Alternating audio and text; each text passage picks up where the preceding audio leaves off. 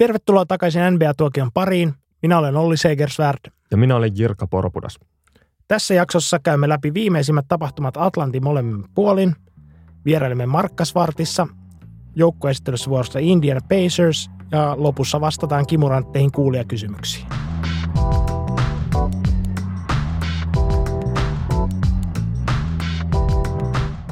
Aloitetaan yhdellä tämän hetken mielenkiintoisimmista joukkueesta, eli Minnesota Timberwolvesista.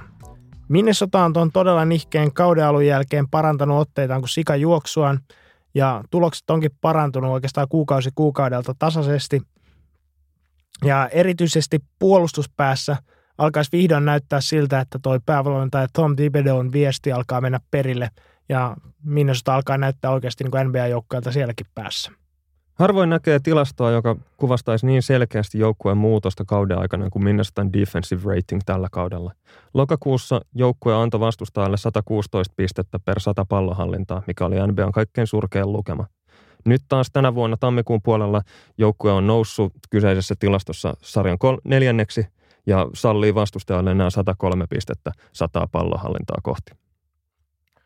No toi viime kesän aikana Chicagosta siirtynyt Jimmy Butler niin oikeastaan tuon alkukauden aikana niin antoi vähän tilaa noilla joukkojen nuorille tähdille Andrew Wigginsille ja Carl Anthony Townsille ottaa, ottaa niin kuin oman roolinsa joukkueessa, mutta kun tämä ei oikein näyttänyt sitten realisoituvan hyvinä tuloksina siellä koriskentällä, niin Butler otti sitten homman tosissaan haltuun ja nimitti itsensä joukkueen päällysmieheksi ja on tässä tammikuun aikana sitten viimeistään kiilannut itsensä todella mukaan myös koko liigan MVP-tila tai MVP-keskusteluihin. Butlerin tietty ammattimaisuus ja esimerkki on väjäämättä heijastunut myös Andrew Wiggins ja Carl Anthony Townsin pelaamisessa sillä tavalla, että Wigginsin aiempi surkeus puolustuspäässä niin vaikuttaa siltä, että se on oikeasti ollut vain seurausta siitä, että kaveri ei ole edes yrittänyt. Ja toisaalta Towns taas on kehittynyt selkeästi sijoittumisessa ja apupuolustajana. Ja kaverit pelaa kuitenkin niin merkittäviä minuutteja tuossa joukkueessa, että se, että kun he kehittyy puolustajina, niin tuloksetkin kyllä paranee. No Butlerin lisäksi niin Tash Gibson ja Jamal Crawford uusina tuli, tulokkaina on tuoneen myös sitä kaivattua veteraanipresenssiä, mitä tuohon varsin nuor, muuten rungoltaan varsin nuoreen joukkueeseen on kaivattu. Ja Thibodeau onkin tunnettu siitä, että hän tykkää noista veteraanista joukkueessa ja peluttaa, peluttaa heitä sitten reilusti. Semmoinen ongelma Minnesota tietysti on, että joukkueen penkki on melko nimetön ja heikko – ja vaihtomiehet ei Jamal Crawfordia lukuun ottamaan juurikaan tee pisteitä, mutta toisaalta ei ne kyllä paljon pelaakaan. No tuossa edellisessä jaksossa, kun mainittiin, että lännen kolme kovinta joukkuetta, eli Golden State, Houston ja San Antonio on kärsinyt loukkaantumisesta ja vähän niin kuin pelannutkin sitten pelaajan säästellen, niin tota, tätä samaa ei ainakaan voi sanoa Minnesotasta. Joo, Minnesota tuntuu pahtavan kaasun pohjassa ja Thibs peluttaa edelleen todella todella kapeata rotaatiota. Ja esimerkiksi koko joukkueen aloitusviisikko pelaa melkein 34 minuuttia ottelua kohti, mikä on pakko olla todella kuluttavaa. No tuolla nykyisellä pelitahdilla niin näyttäisi Minnesota päätyvän kauden lopussa noin 52 voiton saldoon. Ja tota, tosiaan tällä hetkellä on läntisen konferenssin neljäntenä. Ja ihan lähietäisyydellä ei Oklahoma City vitosena siellä kummittele, että näillä otteilla niin varmaan säilyt, tulee säilyttämään paikkansa suurin piirtein kotiedussa kiinni. Kauden onnistumisen kannalta on kuitenkin tosi tärkeää, että myös tämä joukkueen pääkolmikko saisi vähän lepäillä. Ja valmentaja Thibodeau pitäisi ehkä jotenkin jostain löytää vähän luottoa siihen penkkiin tai sitten ehkä hankkia uusi. Eli joku pieni pelaajakauppa penkkiä vahvistamaan tässä – siirtoikkunan sulkeutumisen alla, niin ei välttämättä olisi ollenkaan huono idea. Ja mikäli vanhat merkit pitää paikkansa, niin jotta löytyisi semmoisia pelaajia, joihin Thibodeau todellakin luottaakin, niin pitäisi olla semmoinen, jota hän on aikaisemmin valmentanut ja mielellään vielä kohtuullisen kokenut veteraani. Niin mikäli semmoinen löytyy jostain, niin varmaan on ostoslistalla. Mutta meillä tota, NBA-tuokiossa on nyt tämmöinen uusi sääntö, jonka mukaan sitten kauden jälkipuoliskolla, eli nyt voidaan alkaa spekuloida jo mahdollisilla tulevilla pudotuspelisarjoilla, niin tosiaan toi lännessä, kun Minnesotan neljäntenä ja Oklahoma City viidentenä, niin tämä tarkoittaa, että tuolla häämöttäisi tuonne herkullinen Minnesota Oklahoma City ykköskierroksen pudotuspelisarja. Ja sitten oikeastaan vastaavasti tuolla idän puolella, niin sieltä löytyisi tällä hetkellä niin kolmantena oleva Cleveland ja sitten tota, kutonen Milwaukee Bucks, jotka, joka olisi myöskin aika mielenkiintoinen pudotuspelisarja ekalla kierroksella. No noi on varmasti tosi hyviä ottelusarjoja, mutta silti mua kiinnostaisi kaikkein eniten se, että jos pudotuspelit alkaisi nyt, niin vastakkain asettuisi myös Los Angeles Clippers ja Houston Rockets, jotka viime viikon aikana niin ovat tehneet kyllä siitä tämmöisen toda pakko nähdä henkisen ottelusarjan, jos he vastakkain asettuvat. No tausta on se, että Chris Paul, joka siis vielä viime kaudella pelasi Los Angeles Clippersissä ja sieltä vaati voimakkaasti sitten pääsyä vehreämmille metsästysmaille ja sitten hänet myytiinkin Houstoniin sitten lopulta. Niin tota, tosiaan niin Chris Paul teki tämmöinen ensimmäisen virallisen paluunsa sitten Los Angeles Clippersin kotikentälle, kun hän oli ensimmäistä joukkoiden välisestä ottelusta sitten oli silloin loukkaantuneena sivussa. Niin tota, Clippers oli virittänyt tervehdysvideot ja kaikki muut, muut juhlallisuudet kohdalle ja, ja sinänsä ehkä oli vähän kyseenalainen, että minkälaiset vastaanoton mies saa, kun Paul oli kuitenkin tuossa kesän aikana sitten polttanut käytännössä kaikki sillat sitten sekä Clippersin organisaatio että entisiin joukkuekavereihinsa, niin välttämättä ei ollut ihan hirveän tervetullut kuitenkaan Staples Centeriin. No se oli jännä nähdä, koska ennen tota ottelua niin oli kovasti puhetta siitä, että Chris Paulin pelinumero voisi olla ensimmäinen Clippersin jäädyttämä pelinumero. Ja fanit ainakin häntä arvosti kovasti ja hänelle hurras, mutta sitten toi itse ottelu meni vähän siihen malliin, että, että ei välttämättä ole Chris Paul enää fanienkaan mielestä kauhean tervetullut sinne. Eli toi matsi meni niin, että Clippers voitti Houstonin ja peli oli melko lämmin henkinen ja tai voisi sanoa jopa ärhäkkä. Ja tämä oli tämmöinen kakkosdivari-peli, mutta katsojia sattui olemaan vain 20 000, 21 000 katsoja. Ja tota, läpi ottelun niin pelaajat jauho toisilleen skeidaa ja läpsi toisiaan ja, ja koko ajan oli myös semmoista hirveätä urpotusta tuomareille, mikä oli mulle, mistä tuli tämä kakkosdivari lähinnä mieleen. Ja vähitellen se homma eskaloitu siihen, että aivan matsin viime minuuteilla niin Blake Griffin juoksi Houstonin vaihtopenki ohi ja kolasi siinä vähän Mike D'Antonia ja siitä tuli semmoinen todella todella iso hässäkkä sitten. Siellä D'Antoni tiputteli isoja V-pommeja ja Chris Paul kävi sitten vähän ohjeistamassa Griffinia ja kummallekin lyötiin tekniset virheet aiheesta. Ja sitten kun ottelu oli jo ratkennut, niin Blake Griffin halusi jotain kynäillä ja tehdä jotain siistiä vielä siihen loppuun ja meni ohi Trevor Raisesta, joka sitten takapäin repäs Blake Griffinin sukkahousut tai mitkä, mitkä lienee kompressiobyysat. Mä sanon niitä sukkahousuiksi. Että, että sitten Griffin myös toisessa tilanteessa heitti Eric Gordonia kentältä kaatuessaan, niin seivas palloa vastustajasta yli, mutta yleensä silloin heitetään niin kuin jalkaan.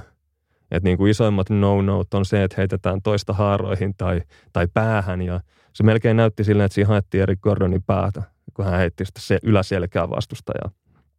Ja sitten tässä on tämä Austin Rivers, josta silloin oli puhetta, kun puhuttiin Clippersin tota, joukkueesta ja siitä, kuinka hän ei ole kauhean pidetty pelaaja, niin hän oli loukkaantuneena Clippersin vaihtopenkillä siviilit päällä ja toisessa jalassa tämmöinen moon boots-tyyppinen tukikenkä. Mutta siitä huolimatta huuteli pitkin peliä sinne kentälle kaiken näköistä ja sitten siinä lopussa hänellä ja Trevor Arizalla oli sitten tämmöinen pidempi sanaharkka, josta sitten tota, Ariza ja Blake Griffin sitten heitettiin jopa suihkuun. Ja matsi meni ihan kivasti, tai siis ei mennyt, mutta sitten sen jälkeen homma meni vielä rumempaan suuntaan. Tästä on hyvä toki muistaa se, että näissä oikeastaan kaikissa tilanteissa sitten osallisena oli Blake Griffin ja Chris Paul, jotka on semmoisia pelaajia, jotka – jostain syystä on ehkä suurimpia inhokkeita, inhokkeja kanssapelaajansa keskuudessa. Eli heille tuppaa aina sattumaan ja tapahtumaan. Eli, eli tota lämmittää jo pelkällä olemuksellaan sitten vastustajan pelaajia. No matsin jälkeen ei kätelty. Lähinnä siinä Houstonin Green kävi huutelemassa sinne vastustajan vaihtopenkin suuntaan vielä jotain ennen kuin poistui koppiin. Ja ei hänkään tainnut tietää, että siellä oli joukkuekavereilla suunnitelmat jo valmiina. Eli – Eli siellä oli Chris Paul, oli organisoimassa jonkunnäköistä tämmöistä iskuryhmää sitten, jossa lähetettiin ensin Clint Capela kolkuttelemaan sinne Clippersin pukukopin etuovelle tämmöisenä vanha-aikaisena sveitsiläisharhautuksena ja, ja sitten kun kotijoukkue jatka tavasi oven ja siellä oli sitten tämmöinen Sveitsin kongolainen jotain yrmistelemässä ja veti oven nenä edestä kiinni ja ihmetteli, että mikäs juttu tämä on, niin samaan aikaan sitten tämä tota, Clippersin Staples Centerin konkari Chris Paul tiesi tämmöisen salaisen tunnelin, jonka avulla pääsi sitten tänne tota, kotijoukkueen pukukoppiin. Ja sitä kautta hän ja Ariza ja sitten loukkaantunut James Harden tunkeutui tänne pukukopin ovelle ja sitten yritti päästä sinne sitten ärhentelemään näille vastustajan jätkille. Ja sitten on kysymysmerkki, että mitä siitä olisi tapahtunut sen jälkeen, koska oikeastihan niin kuin NBA-pelaajat ei tosiaankaan halua tapella, koska siitä tulisi pitkät pelikielot ja se on enemmän semmoista niin kuin kukkoilua ja aseman hakemista ja uhittelua se kaikki poseeraaminen, mitä siellä kentällä tapahtuu. Oleellista on näyttää faneille ja televisiokameroille olevansa kova jätkä. Se on ri- riittää. Niin, sit mä oikein tiedän, että miten tämä tämmöinen poseeraaminen toimii siellä pukukopissa, kun mennään sinne sitten niin uhittelemaan ja sitten pitäisi niin oikeasti tapella ja siinä olisi kuitenkin ollut näillä, tällä kolmikolla niin aikamoinen alivoima, koska se kapelakin oli sinne oven ulkopuolelle jätetty ja siellä oli täysin pukukopillinen kotijoukkueen jätkiä, niin en, tiedä kuinka kovia tappelijoita Arisa, Chris Paul ja James Harden on, mutta mä veikkaan, että semmoisessa kolme vastaan 15 tyyppisessä tilanteessa, niin kyllä ne turpaa olisi saanut. No, ei tämä tietenkään siihen asti mennyt. Järkkärit saman tien sitten erotti nämä tyypit toisistaan ja varmuuden vuoksi kutsu poliisitkin paikalle. Mutta hyvin, hyvin erikoinen tapahtuma kaikin puolin. Mutta tähän liittyy oikeastaan tämmöisiä mielenkiintoisia yksityiskohtia tähän koko, koko tapahtumaketjuun. Esimerkiksi se, että tämän yllätysiskun tai miksi tätä nyt kutsutaankaan, niin sen tota, niin kuin primusmoottorina hääri tuossa Chris Paul, joka on tosiaan niin kuin NBAn pelaajayhdistyksen puheenjohtaja, eli edustaa myös sitten näitä Clippersin pelaajia esimerkiksi työehtokeskusteluissa. Tai ehkä voisi tämän perusteella arvailla, että ei edusta enää pitkään, että sinne äänestetään sitten uusi mies tilalle. Ja sitten tässä nyt tuolla sosiaalisen median puolellakin, jossa tästä tapahtumasta heti alettiin vääntää vitsiä, niin siellä sitten viitattiin tähän Chris Paulin oikeastaan epäonnistumisiin aikaisemmin urallaan pudotuspeleissä, että vihdoinkin Chris Paul onnistui johdattamaan joukkueensa johonkin. Eli tässä tapauksessa siis vastustajan pukukoppiin, mutta, mutta tota, joka tapauksessa. Semmoinen, mikä mua kiinnostaa, oli tämä, että Clint Capelalle oli ilmeisesti annettu vaan ohjeet, että meidät koputtaa sinne oveen. Ja sitten kaveri, jolla ei nyt sinänsä ollut minkäännäköistä osa-aika arpaa tässä rähinässä, niin oli aika huulipyöreänä, että tota, mitä sitten tekee. Ja kun ovi oli suljettu kaveri edestä, niin se oli sitten seisoskellut vähän aikaa siinä ulkona ja todennut paskaaksi tässä ja lähtenyt koppiin, käynyt suihkussa ja mennyt bussiin ja että mitäköhän seuraavaksi tapahtuu. Et mitä olisi tapahtunut, jos ne olisi esimerkiksi päästänyt sen kaverin sinne pukukoppiin sisään, että tervetuloa, että oliko sulla jotain asiaa, niin mitä sitten olisi kapella siihen keksinyt. Sitten semmoinen, mikä mua naurattaa tässä ja jopa edellisen jakson tämä James Hardeniin jälleen kerran liittynyt tilanne oli tämä englannin kielen ilmaus, eh, jota tässä uutisessa on usein käytetty, jota mä en oikein osaa kääntää suomeksi, koska ei suomalaiset tee tätä juttua. Eli bla bla bla, they wanted to confront the Clippers players. Eli halusivat niin kuin kohdata tai uhmata tai asettaa vastakkain tai asettaa vastatusten tai olla vastakkain näiden Clippersin pelaajien kanssa. Eli mä en oikein tiedä, miten toi to confront pitäisi suomentaa ja se on niin kuin toista viikkoa tässä jo häiritsee nyt NBA-tuokion muistiinpanoja rustaillessa.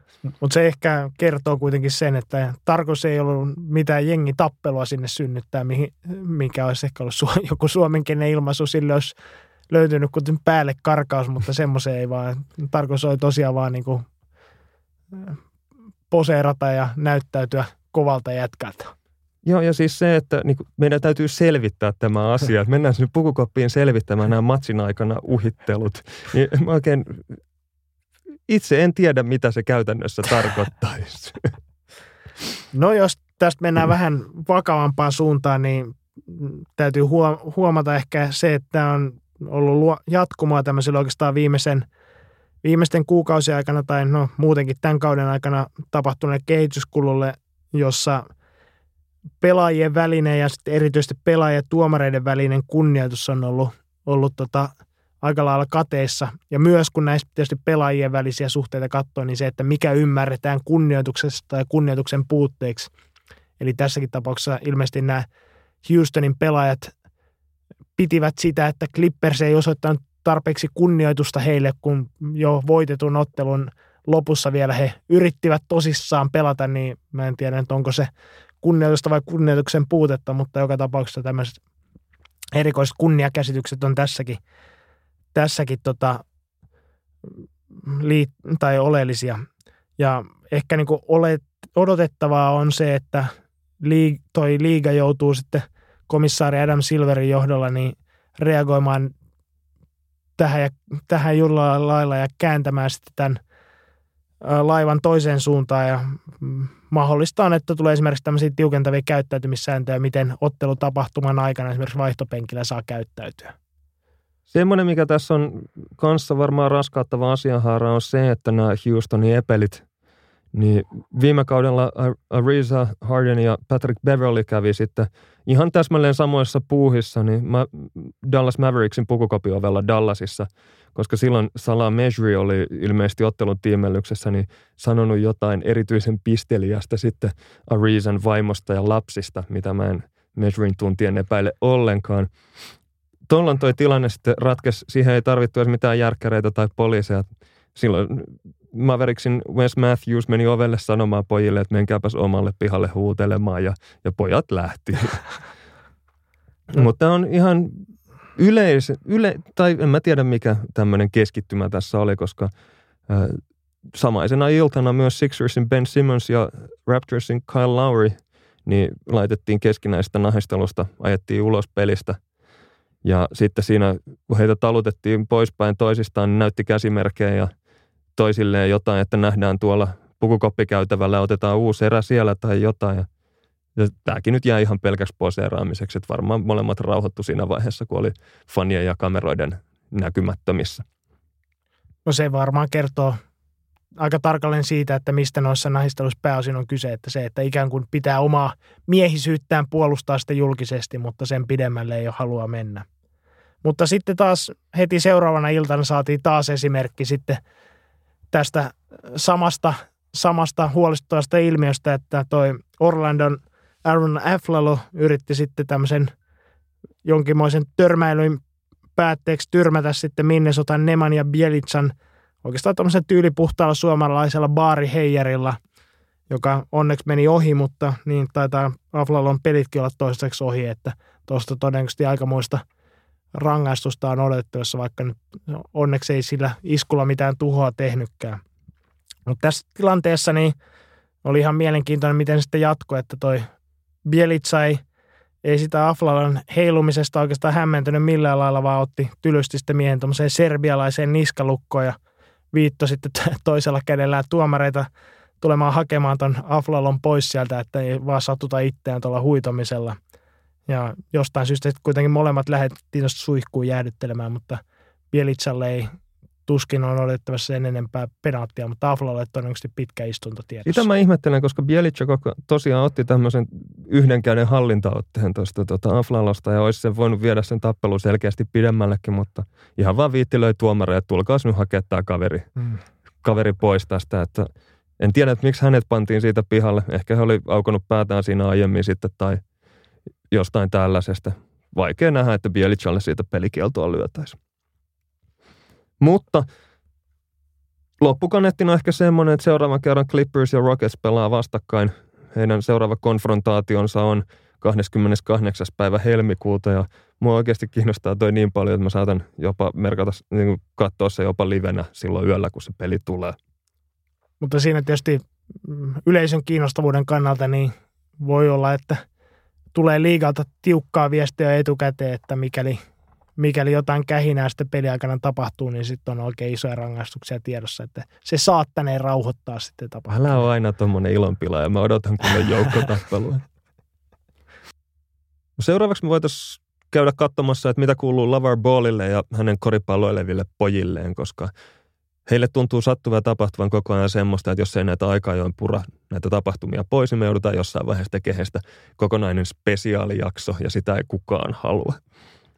Eli jos kerrotaan se, että mihin me viimeksi jäätiin, kun ballseista puhuttiin, niin tilanne oli sellainen, että nämä Lavar Ballin kolme poikaa, heistä vanhin Lonzo pelaa Lakersissa pelattuaan kauden UCLA-yliopistossa. Keskimmäinen Liangelo oli juuri aloittanut koripallostipendillä ensimmäisen kauden UCLAn yliopistossa, ja nuorimmainen Lamelo oli vielä lukiossa, mutta hänkin oli jo sopinut pelaavansa UCLAn yliopistossa, kun hän lukiosta pääsee.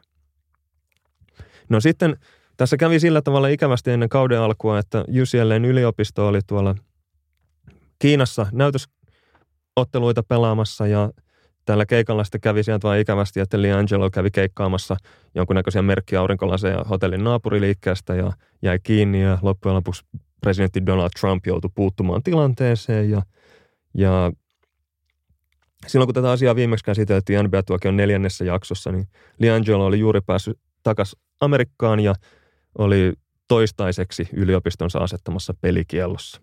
No joulukuussa sitten toi Korisfai ja Lavarin niin kärsivällisyys loppui tuon UCLAn pelikiellon keston kanssa, arpomisen kanssa ja veti sitten poikansa pois sieltä koulusta ilmeisesti lopullisesti, tai ne, näin kävikin, että lopullisesti, lopullisesti UCLA jäi taakse ja pojille palkattiin sitten, sitten tota pelaaja-agentti, mikä tarkoittaa sitä, että edustuskelpoisuus yliopistosarjoihin on mennyt sitten lopullisesti.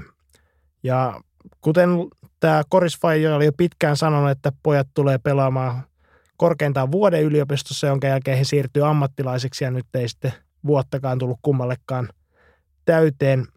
Ja tota, sitten nämä kohteet, mihin sitten voi mennä, kun NBAhan ei vielä pääse ennen kuin 19-vuotiaana, niin Kiina on poissuljettu, missä to- toki liikkuisi paljon rahaa ja voi olla, että tämmöisille turhille julkiksille kiinnostustakin, mutta sattuneesta syystä niin tuskin uskaltavat sinne palata. Euroopassa sitten useimmat huippusarjat ja varsinkin nämä tota, kuuluisammat sarjat on sitten ihan aitoja kilpailusarjoja ja kokeneiden miesten sarjoja, niin siellä ei tuommoisia junnuja katseltaisi hetkeäkään, eikä oikeastaan kukaan, kukaan sitten itseään kunnioittava seura tai valmentaja halua näitä riipaksia ottaakaan, puhumattakaan siitä, mikä kaikkea hullunmyllää se ympärillä seuraa. Sen lisäksi Euroopassa junnut pelaa usein tämmöisissä junnuakatemioissa, mutta Big Baller brandin julkisuusarvolle niin ei olisi varmaankaan sopivaa mennä jonnekin paikalliseen HBA-märskyyn nepailemaan. Ja kuinka ollakaan, niin sitten tämmöinen sopiva, eli tarpeeksi julkisuuden kipeä joukkue, joka pelaa tarpeeksi heikossa liigassa, niin löytyi Liettuasta. Eli Liettuassa tämmöinen Prienu Vitautas-niminen joukkue, joka pelaa 10 000 asukkaan pikkukaupungissa Prienaissa – niin sitten päätyi tekemään sopimuksen näiden nuorimman kahden booliveljeksen kanssa. Ja tämä joukkue on tämmöinen hyvin pieni jengi, jolla on ollut talousongelmia jo jonkun aikaa ja aloitti kauden melko heikosti Liettuan liigassa. Mutta täytyy kuitenkin sanoa, että joukkueen kasvatteja tai joukkueessa ainakin joskus pelanneita pelaajia on esimerkiksi Jonas Valanciunas ja Donatas Motje Junas – ja tota, joukkueen valmentaja on tämmöinen Virginius Seskus, joka on kovaääninen mökääjä, jonka kentäreunalla riehuminen niin tuo useille ihmisille kuulemma mieleen Lavar Ballin itsensä. Ja kun kuultiin Jenkeissä, että nämä on nyt Prienu Vitauttasiin menossa nämä nuorimmat Ballit pelaamaan, niin sitten lähti kaiken näköisiä huhuja liikkeelle tästä valmentajasta ja joukkueesta ja, ja ne antoi itse asiassa hyvin valheellisen kuvan siitä, että mikä siellä todellisuus on. Että esimerkki juttuja oli, että tämä valmentaja Seskus myy pelaajille lihaa auton takakontista tai että Brian Vitauttasin joukkue ei lainkaan harjoittele, koska niillä on niin heikko taloudellinen tilanne.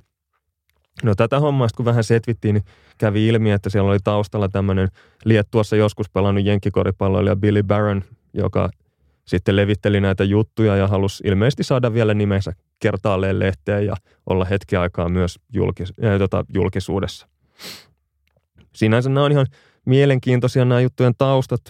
Eli esimerkiksi tämä valmentaja Seskus niin sanoi, että ei hän mitään hyvää englantia puhu, mutta hän ymmärtää kyllä englantia ja, ja Euroopassa on paljon valmentajia, jotka ei puhu, niin kuin, joille englanti ei ole mitenkään kauhean sujuva kieli. mutta se ei ole ongelma, koska koripallon kieltä ymmärtää kaikki. Sitten mitä tuli tähän autot, auton takakontista lihan diilaamiseen, niin siihen oli tämmöinen selitys, että tuolla Prienain pikkukylässä on semmoinen kuuluisa lihakauppias, joka varmistaa erityisen maukasta perinteistä lasinjaita, eli tämmöistä jotain liettualaista savupekonia. Ja kun tämä Seskus aikoinaan valmensi Vilnassa, missä tämä Billy Barronkin pelasi, niin joku joukkueen pelaaja pyysi häntä aina tuomaan tätä perinneherkkua silloin, kun kävi Prienaissa. Ja coachi tietenkin toi, koska oli pelaajiensa palvelija ja ilmeisen tämmöinen niin kuin tässä suhteessa mukava tyyppi. Ja sitten nämä tota, silavat kulki sitten auton takakontissa ja, ja pelaajat maksoi näistä sitten osuutensa tälle coachille.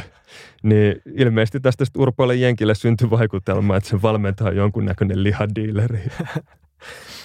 No, onneksi sitten vaan tämän tyyppinen lihadiileri. No ennen näiden veljesten tuloa, niin Vitauttas pelasi Baltian liigaa, joka on vähän ehkä tämmöinen heikompi tasoinen sarja kuin mitä kuvittelisi. Eli siellä pelaa Baltian maasta – Kasakstanista valko joukkueita ja lisäksi sitten Liettuan korisliigaa, joka on sitten se tärkeämpi tavoite ainakin liettualaisille joukkueille. Ja alkuperäisen suunnitelman mukaan oli se, että tosiaan nämä veljeksi saisi sitten peliaikaa siellä Baltian liigassa, mutta pääasiassa kuluttaisi penkkiä sitten Liettuan liigassa, mikäli kokoonpanoon siellä mahtuu ollenkaan. Mutta sitten tota, tapahtui tämmöinen vähän yllätyskäänne sitten Boolin – klaanin saavuttua maahan, että Vitautas vetäytyi kokonaan tuosta Baltian liigasta ja sen sijaan pelaa tämmöisiä e, harjoitusotteluita, jotka tunnetaan nimellä Big Baller Brand Challenge Games. Se todellakin niin kuin pyörähtää kielen päältä todella nätisti. Varmaankin Liettuassa. Niin. Mutta tota, tosiaan niin toi Korisfai ja Lavar Ball niin uhos aiemmin perustavansa oman ammattilaisliigan, joka kilpaili sitten yliopistosarjojen kanssa – pelaajista, jotka ei ole vielä varauskelpoisia NBA-draftiin.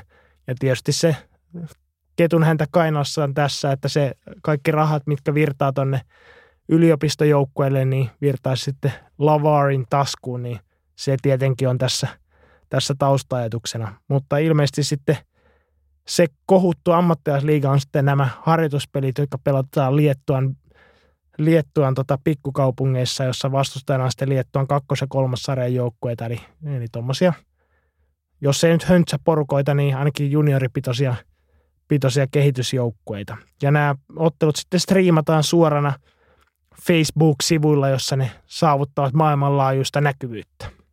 Tämä maailmanlaajuinen medianäkyvyys on varmastikin tämä Boolian tärkein kontribuutio tälle koko seuralle – Eli esimerkiksi kun Boolin suku saapui Vilnan lentoasemalle, niin siellä syntyi tämmöinen täys mediamellakka, että siellä oli kaiken maailman paparatsit heistä ottamassa sitten kuvia ja muutamat liettualaisartistit olivat vartavasten säveltäneet sitten kappaleita tämän saapumisen kunniaksi, tietenkin sillä toiveella, että heidän kappaleitaan sitten esitettäisiin jossain kansainvälisesti. Ja tämä Prienu Vitauttasin seurajohtaja Adamas Kubilius huomautti, että yhdellä Boolin veljeksellä on liettu asukasluvun verran Instagram-seuraajia, että jo pelkästään tästä syystä tämmöinen pelaajien kirjaaminen on perusteltua. Ja kyllä nämä, tämä näkyvyys sitten realisoitu myös siinä, että joukkue sai välittömästi uusia sponsoreita ja kolminkertaisesti pääsylippujen hinnat otteluihin. Okei, kuulostaa hurjalta, mutta käsittääkseni tämä hintojen muutos oli kolmesta eurosta kahdeksaan euroon. Ja sen lisäksi palkattiin viisi uutta markkinointityöntekijää sitten ottamaan kaikki hedelmät tästä uudesta julkisuudesta, jota saadaan. Ja kyllä tässä on nyt pakko esittää tämmöinen kysymys, ei tämä välttämättä väärä liike ole, koska millä todennäköisyydellä NBA tuokin, jos puhuttaisiin Pieru Vitauttasista ilman bolseja? No todennäköisesti, todennäköisyys on aika noll, lähellä nollaa. Mutta jos, jos me katsotaan näitä vähän sitten ke, itse kentän tapahtumia, eli näitä näytösotteluita, mitä, mitä sitten tuolla on pelattu, niin no ihan ensimmäinen harjoitusottelu ei mennyt, mennyt tota, kaikkeen suunnitelmaan mukaan, koska sinne nämä veljekset ei osallistunut ollenkaan ihan siitä syystä, että kotijoukkue, joka vieraisille sitten vitauttaisi oli menossa, niin ei päästänyt tätä Bossien tosi TV-kuvausryhmää ollenkaan saliin ja taustalla oli joku tämmöinen vitauttasi vanha maksamatta jäänyt velka tälle toiselle joukkueelle, joten velikset katso parhaaksi jäädä kotiin, että turha mennä, mennä edes pelaamaan, jos ei ole kamerat paikalla. No sitten, kun va- kentälle asti päästiin, niin paljastui, että nämä tota, ammattilaisottelut niin on semmoisia, joille ei ole juurikaan tekemistä oikein koriksen kanssa. Että siellä esimerkiksi tota, erotuomareilla ei selässä Big Baller Brandin tota, mainokset, niin siinä voi tietysti kert- katsoa ja arvioida, että kuinka objektiivista sitten tämä tuomarointi on ja onko se niin tärkeä vai onko so- hyvä show sitten oleellisempi. Joo, ihan täysiä näytöksiähän noin on, mutta eka matsi striimattiin Facebookin kautta ja Jenkeissä lounasaikaan, niin sitä katto 175 000 katsojaa, että kyllä se nyt jonkunnäköistä mielenkiintoa siellä tuntui herättävän ja Ekassa pelissään tämä Vitauttas voitti Zalgiris Kaunasin farmijoukkueen ja tokassa pelissä pelasi Liettyväs Rytasin kolmosdivarijoukkuetta vastaan. Ja tässä tokassa matsissa nämä booliveljekset teki yhteensä 60 pinnaa, mutta kun matsin videota sitten katsoi, niin se oli ihan täysin päätöntä ampumajuoksua ja molemmat veljekset repi ilmaa koko otteluajan semmoisia suurin piirtein 10 metrisiä aivopieruja, mitä heidän suvultaan on muutenkin totuttu näkemään. Eli heittivät todella kaukaa aina kun kori näkyi ja tekivät paljon koreja semmoisista tilanteista, että eivät olleet ollenkaan menneet edes puolustaa, vaan jääneet sinne toiseen päähän sitten kyttäämään, että kun saadaan pallo, niin minä teen kaksi tai kolme pinnaa siitä saman tien. No näistä ensimmäisten matsien vastusteista voi oikeastaan jo paljastaa sen, että mikä tässä, tässä on vähän niin kuin jutun juurena ollut, että oleellinen tätä mediakohun herättämisessä on se, että pelataan tämmöisten hyvin nimekkäiden joukkueiden kakkos- tai kolmosjoukkueita vastaan ja jossa sitten pojat toivottavasti pärjää hyvin ja voittajakin tulee ja, ja tota, tietenkään ei paljasteta katsojille siitä, että kyse ei missään nimessä ollut Zalgiris Kaunas ja Liettuvas Rytaksen, jotka siis on näitä Liettuan isoja ja mahtavia joukkoita, niin kyse ei ollut missään nimessä heidän edustusjoukkoistaan, vaan tosiaan niin kuin junioreissa koostuvista kehitysjoukkoista. Noiden kohokohtavideon YouTube-kommentteja kun lukee, niin silmistä tulee vertaa takapuolesta kyyneleitä, kun ääliö jenkit riitelee siitä, että toiset yrittää kertoa, jotka on niin kuin vähän tajuaa edes mistään mitään, että nämä ei ole nyt mitään oikeita jengejä ja, ja sitten toiset taas huutaa heille, että olette moukkia, ettekä tiedä eurooppalaisesta koriksesta mitään, että Chalgiris Kaunes ja Lietyvas Rytas on Liettuan kovimmat joukkueet, ettekö te tajua. Täydellisesti viritetty kusetus Lavar Ballilta siis. No sitten kun tuli eteen ensimmäinen oikea ottelu Liettuan tuossa Korisliigassa, niin siellä sitten Vitauttas otti, otti nenukki ja molemmat Bossin pojat sitten jäi alle 10 peliminuutin ja nollille pisteelle ja he visko kyllä ahkerasti palloilma, että siitä ei jäänyt kiinni, mutta, mutta kaikki meni sitten, tai yksikään ei löytänyt tietään korin pohjalle. Kuitenkin, koska kyseessä on tämmöinen boolien vedätys tässäkin tilanteessa, niin – Onko se kolmannen erän lopussa Lamelo sai siistin donkin summeri jo soitua, mutta siitäkin korista, jota ei siis laskettu ja kukaan muu ei enää pelannut, niin siitäkin tuli sitten semmoinen pieni nettihitti, että siellä se Lamelo donkkaa vasta 16-vuotias ja vetää Liettua liigas hirveät hämmeriä.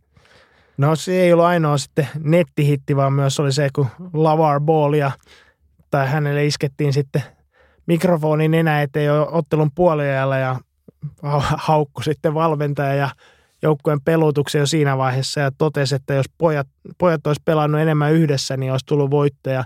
Pisteitä olisi syntynyt paljon enemmän. No todennäköisesti ainakaan puolustus ei olisi varmaan pelannut paremmin, mutta tota, voi ollakin, että hyökkäyspäässä olisi ehkä jotain syntynyt. Mutta jatkaa samoja metkuja, mitä aikaisemmin toteutettu. No ylipäätään tämä koko tragikomedia niin tekee pilkkaa koripallosta ja erityisesti se on isku liettualaiskoripallon kasvoja vasteen. Että Liettua on hyvin perinteikäs koripallomaa ja oli jo neuvostoaikoina neuvostokoriksen kehtoja. Ja nyt siellä on tommosia ihme klouneja esiintymässä ja halveeraamassa koko toimintaa. Et esimerkiksi tuo Lamelon täysin holteton pelityyli, niin se on ihan karmea shokki noille katsojille ja valmentajille ja pelikavereille, kun ei siinä ole niin mitään tolkkua siinä sen tekemisessä. Ei käy puolustuspäässä käytännössä ollenkaan, ja jos menisi sinne, niin ei varmasti pärjäisi. Ja, ja hyökkäyspäässäkin ottaa näissä näytösotteluissa täysin järjettömiä heittoja, ja, ja voin kuvitella, että ei noin kuuteen minuuttiin ilmaan revityt kolme kolkkia siellä oikeassa matsissakaan, niin ihan täysin oppikirjasta on heitovalintoina ollut.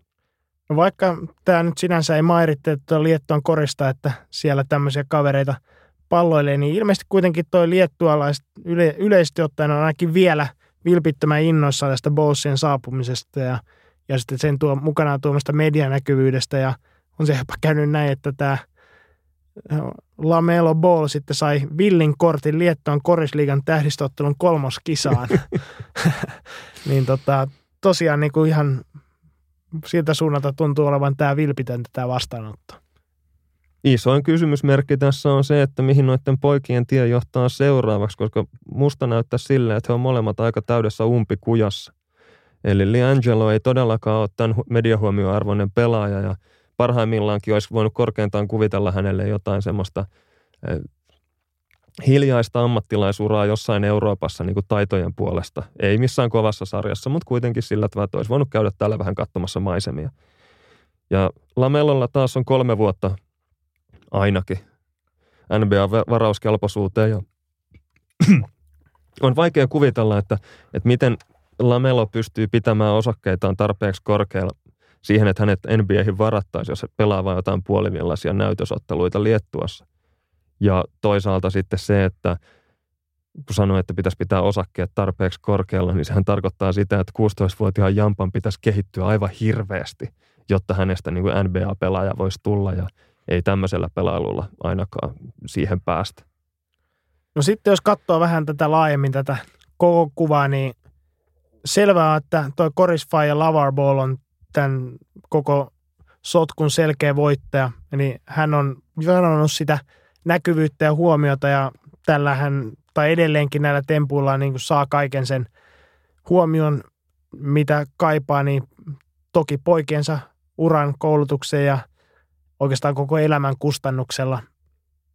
Mutta tota, ilmeisesti on ainakin saanut kerättyä katsojia tälle Facebook Reality TVlle Ball in the Familylle, jossa seurataan siis pääosin Lavarin, mutta myös poikiensa elämää.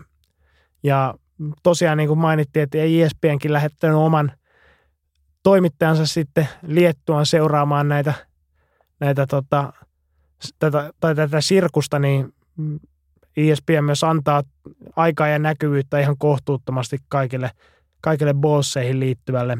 Eli tuolla muun muassa sitten eräälle sivustolla tehdyssä haussa, niin Lavarista ja Lonsosta niin kirjoittaa enemmän kuin vaikka James Hardenista tai Kevin Durantista, jotka on ihan MVP-ehdokkaita tälläkin kaudella.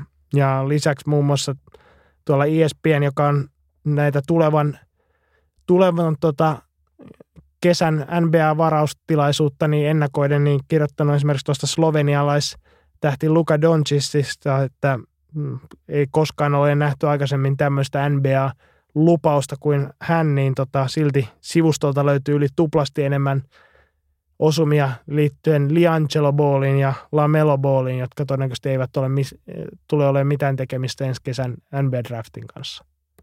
Tämä on sikäli sääli, koska, koska noi Ballin veljekset Lonzo mukaan lukien, niin on oikeasti ihan lahjakkaita jätkiä varmasti, mutta teknisesti, taktisesti ja fyysisesti todella, todella huonosti valmennettuja ja – tämä ei nyt varmaan kenellekään tule yllätyksenä, jos siellä on faija vaan ollut möhöttämässä, että miten asioita pitää tehdä. Ja ongelma on se, että nämä kaverit ei kuuntele koripalloasioissa ketään muuta kuin tätä ultimaattista korisfajaansa. Ja, ja Lonsolla olisi nyt tuhannen taalan paikka, koska hän on nyt NBAhin asti kuitenkin päässyt näistäkin lähtökohdista, niin hänellä olisi hyvä sauman nöyrytyä, antaa Luke Waltonin coachata itseään ja osoittaa, että ei tämä Balls-hype ole ihan pelkkää ilmaa. Joo, oikeastaan voisi sanoa tiivistyä, että nämä koko veljeskolmikko näyttää siltä, että he on enemmän niin kuin yksilöurheilijoita, jotka on verhottu joukkojen urheilun kontekstiin ja, ja niin kuin millään sillä muulla ei ole merkitystä kuin sillä, mitä itse tekee ja kaiken pitäisi palvella sitten omaa, omaa juttua ja omaa brändiä.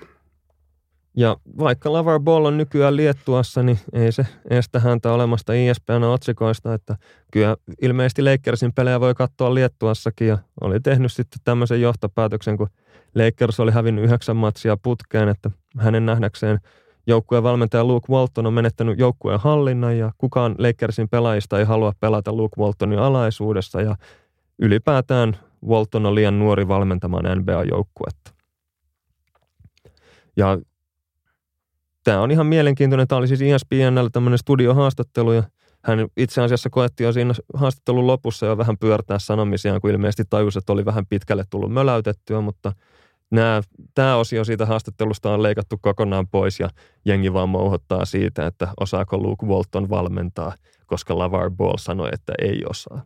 No muut NBA-valmentajat sitten riensi tässä nopeasti Luke Waltonin tueksi ja erityisesti toi NBA-valmentajayhdistyksen puheenjohtaja Rick Carlisle vetäisi oikeastaan aika holtittomat pultit tästä Ballin puheesta ja tota, syytti sitten siinä samalla NBAn partneria ESPN luottamuksen pettämisestä ja siitä, että hän antaa tämmöisen, tämmöiselle tota, liigaa myrkyttävälle taholle sitten, sitten tota, kanavan ilmaista näitä ajatuksiaan.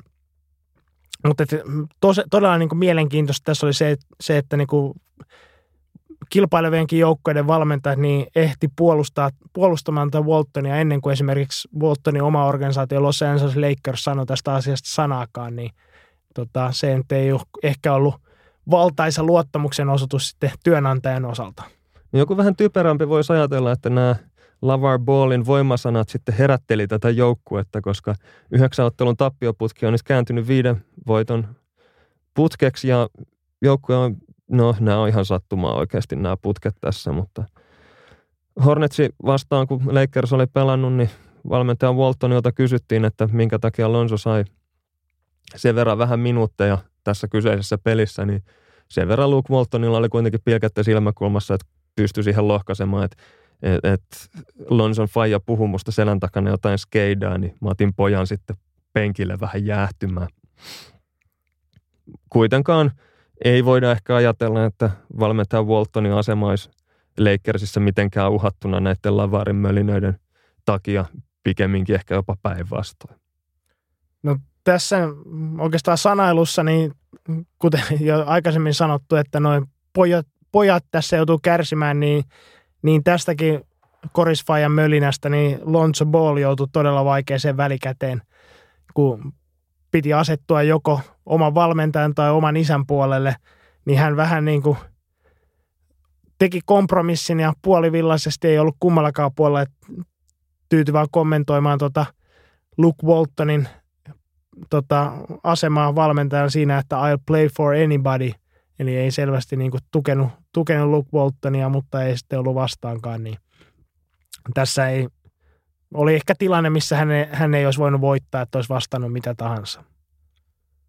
No niin, eiköhän siinä ollut ihan tarpeeksi Lavar Ballin pesuesta, että katsotaan vaikka neljän jakson päästä, että minkäla- minkälaisiin seikkailuihin siinä välissä on keretty ja toivotaan, että siellä on joku laittanut jauhot suuhun sille fajalle. Onko ehtinyt maa jo vaihtua siinä vaiheessa? jos pitäisi neljä euroa pistää panokseksi, niin kyllä mä veikkaisin, että kahdeksan viikon päästä niin eivät enää ole Liettuassa.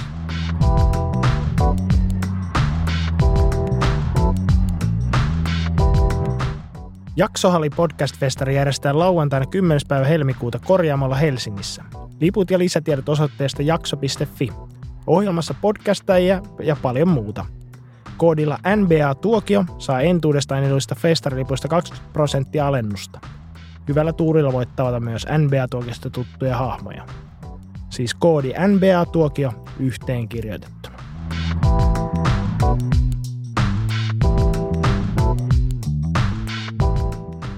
Sitten siirrytään Markkas Varttiin, joka on hyvä aloittaa vastapainoksi toteamalla, että Pekka Markkanen ei ole haukkunut pulssivalmennusjohtoa ainakaan julkisesti. Lauri Markkasen pelit on mennyt sen verran hyvin, että meidän kannattaisi ehkä ottaa tämmöistä pientä tuntumaa hänen kuulumisiinsa muutamilla tilastopoiminnoilla. Ja ensimmäinen ja ehdottomasti kaikkein mielenkiintoisin näistä tilastoista on se, että Lauri Markkanen teki NBA-historiaa olemalla nopeimmin sadassa kolmen pisteen heitossa onnistunut pelaaja, ja hän tarvitsi tähän suoritukseensa vain 41 matsia. Ja tämä on siis ihan oikea NBA-ennätys, koska tässä tämä rajapyykki ei ole täysin mielivaltaisesti valittu ja tässä vertailussa on mukana kaikki NBA-pelaajat ikinä. No siinä sivussa sitten syntyi toinen ennätys, kun Markkanen tuossa Knicksottelussa niin sivus semmoista NBA-ennätystä, kun yli seitsemänjalkaisten pelaajien onnistuneet kolmen pisteen heitot yhdessä ottelussa upottamalla kahdeksan kolmen pisteen heittoa ja samalla viivalla on vaan saksalaislegenda Dirk Nowitzki. Tämä ei ehkä ole sitten ihan niin vakavasti otettava, otettava ennätys, vaan enemmän tämmöinen tilastoknoppi ja kertoo totta kai enemmän myös siitä, että pelaajatyypit kehittyy, että pitkätkin miehet heittää aina vaan enemmän ja enemmän kolmosia. Sen lisäksi on ihan mielenkiintoista havaita, että Lauri Markkasen pistekeskiarvo NBAssa on 15,5 pistettä per ottelu, kun taas paras suomalainen korisliigassa on Antti Kanervo, joka tekee hieman alle tämän, eli 15,1 pistettä per peli. Ja tämä nyt on ihan vain tämmöinen tilastoknoppi tämäkin, eli eri sarjojen vertailussa ei oikeasti ole mitään järkeä, mutta joka tapauksessa nostetaan hattua myös Antti Kanervolle, joka on pärjännyt erittäin hyvin korisliigassa tällä kaudella. No sitten yksi historiallinen toi rajapyykki lähestyy vääjäämättä, sillä Lauri Markkinen on jo NBA-urallaan tehnyt 700 pistettä, eli Hanno Möttölän ennätys kaikkien aikojen parhaan suomalaisena pistemiehenä on 715, eli pistekeskiarvon laskettuna, niin tätä podcast-jaksoa nauhoittaessani yhden keskivertoottelun päässä enää tuon ennätyksen rikkominen – ja tosiaan ton, ton listauksen kakkoseksihan Lauri nousi jo ensimmäisessä ottelussaan, sillä tällä hetkellä nyt sitten li, listan kolmosena on Eric Murphy kuudella pisteellä. Tähän väliin on hyvä ottaa ensimmäinen kysymys salolaistoimittaja Juha Tuunalta. Osaako joku sanoa, onko Markkanen NBA-historian eniten kolmosia heittävä tulokas – vai onko Damian Lillardin ruukikauden kolmoset 185 kautta 503 NBA-ennätys myös heittoyritysten osalta? Eli kysymys oli, että osaako joku sanoa? Tähän vastaus on, että kyllä osaa ja esimerkkejä löytyy täältä studiosta kaksin kappaleen. E, eli Damian Lillard tosiaan heitti tulokaskaudellaan 503 kolmas yritystä ja tämä on toistaiseksi NBA-historian tulokasennätys – Tuolla kaudella Lillardin kolmosyritysten keskiarvo oli 6,1 yritystä per peli ja Markkanen heittää tällä hetkellä 6,6 yritystä per ottelu. Eli olettaen, että Markkanen pelaa kaikki matsit niin tasaisen vauhdin taulukolla, niin hänelle pitäisi kertyä kauden loppuun mennessä 521 kolmosyritystä ja tästäkin saisi uuden NBA-ennätyksen.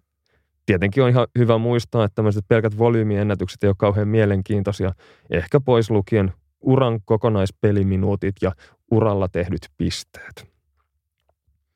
Sitten olisi seuraava kysymys Sami Ikävalkolta, joka kysyy, että kukakaan lienee NBAssa nopeiten 103 ohiheittänyt pelaaja?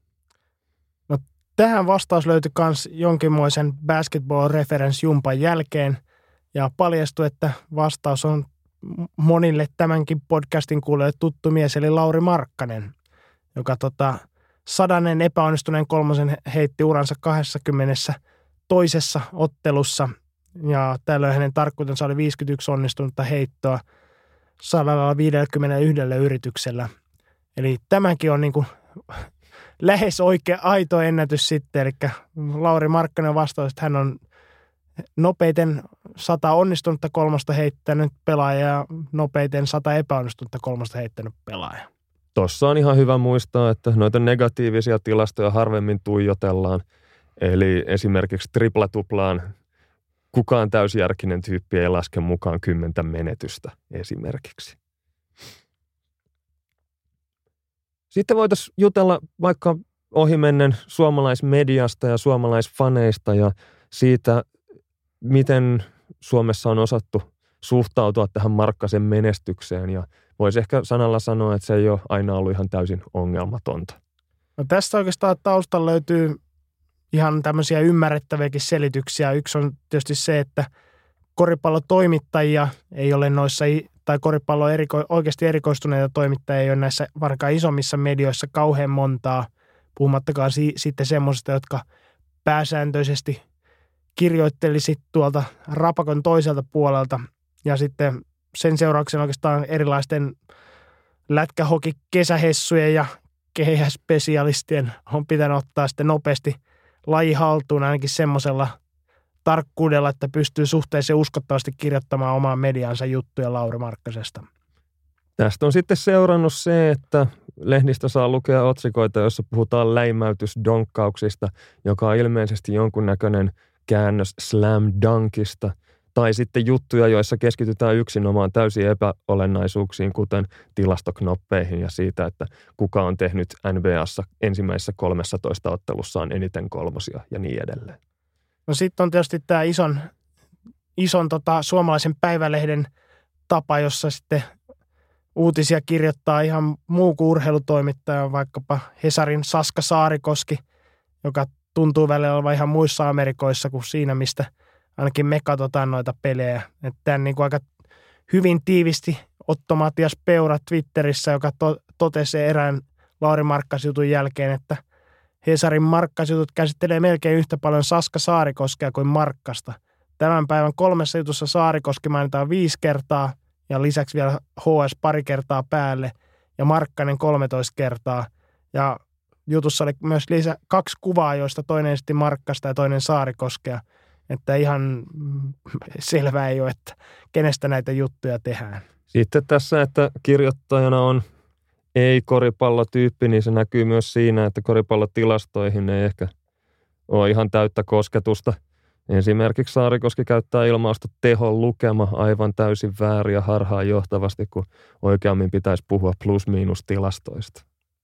No tästä Markkasen Suomasta näkyvyydestä halusi toki oman osansa myös Etelä-Suomen Sanomien toimittaja Kimmo Kangas, joka vähän tämmöisen kryptisenkin kritiikin lähetti medialle, jota ilmeisesti kuitenkin itsekin edustaa siitä, että tota, hän arvostelee suomalaisia urheilutoimittajia fanikirjoittelutyyppistä Markkasen överistä suitsuttamisesta ja sitä kautta – tarpeettomien paineiden että katteettomien odotusten luomisesta, jotka eivät viime kädessä palvele sen enempää itse lajia, urheilijaa kuin suurta yleisöäkään.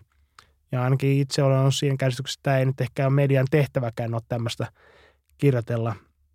Mutta joka tapauksessa Kangas jatkaa tässä, että tosiasia nimittäin on, että Markkanen ei ole pelannut läheskään joka pelissä tehokkaasti tai vailla virheitä.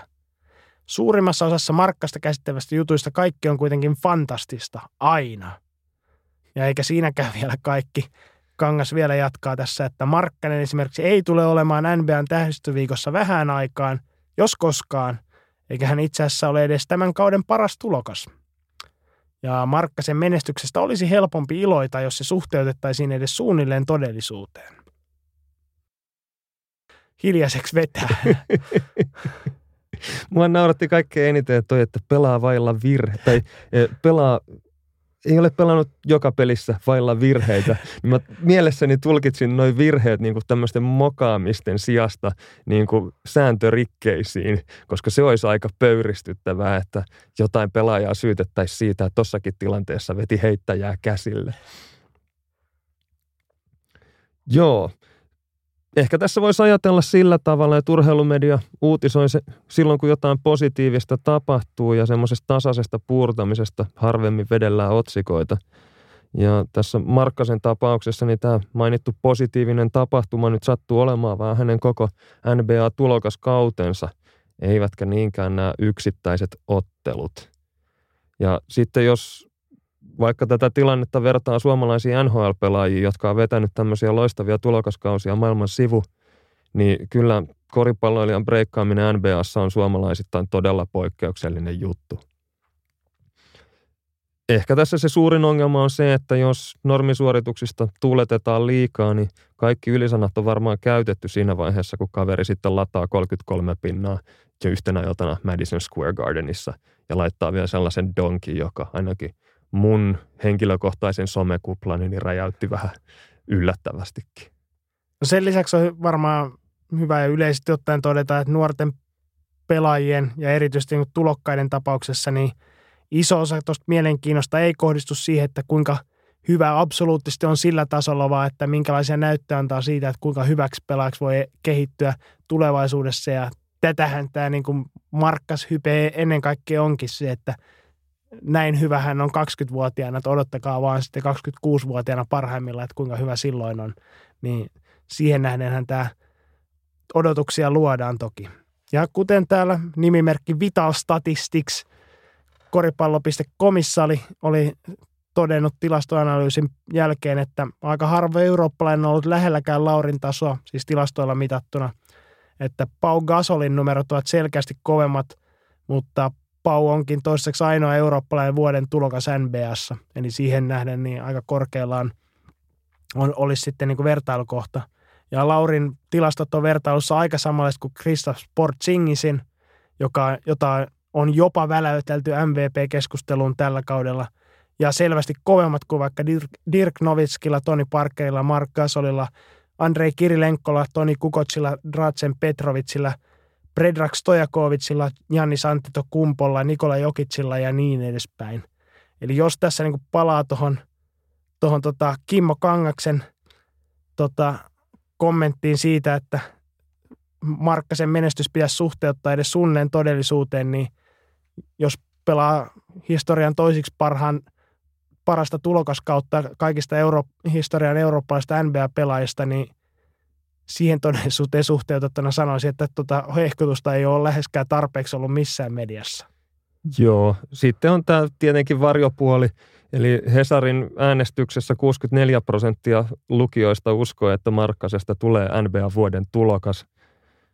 Itse en, en ei, ei, se on kyllä selkeästi epätodennäköisempää kuin 64 prossaa se todennäköisyys. Mutta saa nähdä, että ottaako noin äänestäjät sitten tämän Hesarin tutkimuksen tuloksen huomioon, kun jättää äänestyslappuja. No oikeastihan näillä uutisointijutuilla ei ole niinku mitään oikeata merkitystä. Et ehkä semmoinen, että mä en usko, että se ainakaan lisää syöttöjä Chris Danielta Lauri Markkaselle, jos Saska Saarikoski käy ennen peliä pukukopissa syyttämässä Dania siitä, että, että mikset syötä Markkaselle, mikset. Tuossa aiemmin puhuttiin siitä, että kuinka tarkkoja nämä NBA-pelaajat on omasta egostaan ja siitä, että kuinka kovalta jätkältä pitää näyttää, niin voisin kuvitella, että Chris Dunninkin semmoinen luonteva reaktio on se, että en ainakaan syötä sit Markkaselle, kun joku suomalaistoimittaja käy ensin sohimassa sormella siihen rintaan ennen peliä. No epäilen tässä, että ei Danilla ei kuitenkaan ole niin suuria näyttöjä suomalaisen median suhteen, että tartti siihen suhtaan postailla. Sen lisäksi meiltä kyseltiin, että pitäisikö Markkasen olla vuoden urheilija 2017 ja itse on henkilökohtaisesti sitä mieltä, että on äärimmäisen epämielenkiintoinen aihe. Eli eri lajien urheilijoiden vertaileminen keskenään on täysin mahdotonta ja sitten ne painotukset, mitä pitäisi asettaa maailmanmestaruuksille ja lajien harrastajan määrille ja niin edelleen, niin mulle on ihan, oike, ihan oikeasti sama, aivan sama, että kuka on vuoden urheilija – niin kauan kuin Turun uudessa palloiluhallissa ei ole mitään sählykumimattoa, vaan ihan oikea parketti. No sitten tota, vuoden urheilijatitteliä tärkeämpi kysymys olisi löytää Lauri Markkaselle oikea ja sopiva suomenkielinen lempinimi. Että taustaksi niin tuolla Jenkeissä puhutaan esimerkiksi finisherista, mutta suomalaisille tuossa suomalaisuudessa sinänsä ei ole mitään kauheasti uutuusarvoa tai ihmeteltävää – ja lisäksi vaikkapa Kari Suomalainen olisi aika huono lempinimi. Toinen Jenkeissä Markkasesta käytetty lempinimi on The Marksman kahdella koolla, mutta sen Panu Vatanen kerkäsi jo kääntämään NBA-tuokion kuutosjaksoa varten Markkaa ampujaksi, mikä oli ihan oivaltava käännös, mutta ehkä vähän turhan sotaisa siihen, että jos tällä nimellä vaikka pienten lasten pitäisi sitten Markkasta jossain tapahtumassa heijata. Mutta tässä on meillä nyt ensimmäinen oikea kuulijakilpailun paikka, eli pyydetään sitten ehdotuksia, ehdotuksia hyvästä Markkasen lempinimestä ja pari ehdotusta täällä on jo pohjalla, mitä voidaan, voidaan tuota lukea ja niitä ei kannata sitten ainakaan ehdottaa uudestaan. joo, joo, mikään näistä ei ole se voittava ehdotus. Eli jo mainittu Va- Panu Vatanen sitten, en tiedä sanotaanko, että kaivoista kuoppaa syvemmälle vielä ja tota, käänsi sitten myös finisherin ja sen semmoiseen muotoon kuin fiimeistelijä. Ja lupasi vielä, antoi vielä luvan käyttää sitten tarvittavassa yhteydessä. No onneksi Panu itse osasi käyttää tätä hashtag takki aihetunnistetta tuossa twiitissään ja poistua keskustelusta. Kyllä tuo fiimeistelijä on niin naurettava. Ainoastaan Forssassa voidaan käyttää tuollaista lempinimeä Markkasesta. No sitten Pekka Ruottinen, joka arvostaa selvästi perinteitä, niin ehdotti sitä perusteluilla, että pojasta polvi paranee, joten Volkki-Markkasesta tulee Kolkki-Markkanen. Toi ei, ole, ei toi ole yhtään huono. Ehkä siinä tulee vähän semmoinen pankkirosvon viba, mutta tota, kyllä se on ihan, ihan käypä ehdotus, Kolkki Markkanen. No onko sulla ehdotusta sitten tähän kisaan? No mun oma ehdotus Lauri Markkasen lempinimeksi olisi kaksi Markkanen. No mun, mä nyt voin antaa siihen suoralta kädeltä kritiikkiä tässä, että se on aika tämmöinen spesifi mittaan viittava ja se mun mielestä ei sopiva sen takia, että kun on harhaanjohtava, että se ei eksaktisti viittaa nimenomaan Lauri Markkasen pituuteen ja sitten se mun mielestä jättää vähän semmoisen kuvan, että yksi Markkanen ei olisi riittävä. Mä olisin valmis hyväksymään tämän, jos, jos tota kyse olisi Lauri Markkasessa olisikin jostain näistä identtisistä kaksoista, jotka olisi vähän tämmöisen lämärielokuvan Hanssonin veljeksen henkisiä, niin silloin heitä voitaisiin kutsua yhteisnimellä kaksi Markkanen, mutta tässä tapauksessa se ei toimi. No mä haluan sen verran puolustella tätä pituusjuttua, että jossain mainittiin, että NBAssä seven footerit on Amerikan kaksimarkkasia. Ja siitä mä sitten jotenkin tämän kaivoin, että jos markkanen on kerran seitsemän jalkaa pitkä, niin olkoon sitten kaksimarkkanen tällä niin kuin kotimaisella kielellä. Eikö se Amerikan lisä ole suurin piirtein se, että Suomessa kaksimetrisestä tulee 2,13 pitkä, kun matkaa Su- Atlantin toisella puolella. Ja päinvastoin, kun sieltä hankitaan noita amerikkalaisvahvistuksia. No joo. no mitä sä ehdottaisit Laurille lempinimeksi? Mulla oli tämmöinen tota, lyhyt ja ytimekäs Lauri. En tykkää. Siis mä en tykkää siitä, että urheilijoista ylipäätään puhutaan etunimillä sillä tavalla, että puhutaan Laurista ja Dirkistä tai Teemusta, koska siinä tulee vähän semmoinen ylituttavallinen vaikutelma ja vähän sama viba kuin siitä, että omaan suosikkijoukkueeseen viitataan memuodossa tyylin, että meidän pitää olla kovempia korinalla. Ei pidä su- tyyppi, joka sanoi, että meidän pitää olla kovempia korinalla, niin sun pitää mennä hakemaan uusi kalja ja läpsyttää kovempaa sillä läpsyttimellä. Eikö tämä toimi sitten siinä, että silloin ihan samalla idealla, että silloin kun voi, ollaan voittamassa, niin silloin kutsutaan etunimellä ja sitten tota, tappiohetkellä niin etäännytetään ja käytetään sitten koko nimeä vaikka. Se on tietenkin mahdollista. Mutta voidaan todeta, että ainakaan näistä meidän ehdotuksista kumpikaan ei ollut se voittava ehdotus. Joo, ei, nä, näillä ei voita tätä kilpailua. Mutta laittakaa tosiaan ehdotuksia tähän kilpailuun Twitterissä aihetunnisteella hashtag NBA-tuokio tai sitten Facebookissa NBA-tuokion Facebook-sivun kautta.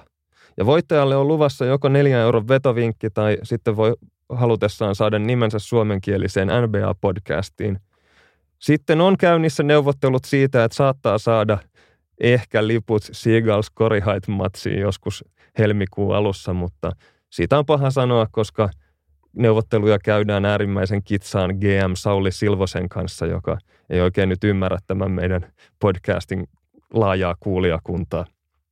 Joka tapauksessa kaikkia ehdotuksia tullaan käsittelemään seuraavassa NBA-tuokion jaksossa riippumatta siitä, että ovatko ne voittavia vai häviäviä ehdotuksia.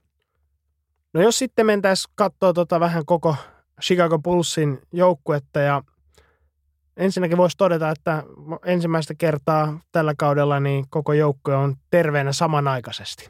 Joo, koska Cameron Payneä ei pidä laskea, niin voidaan ajatella, että sairastuvalla ei ole yhtään NBA-pelaajaa.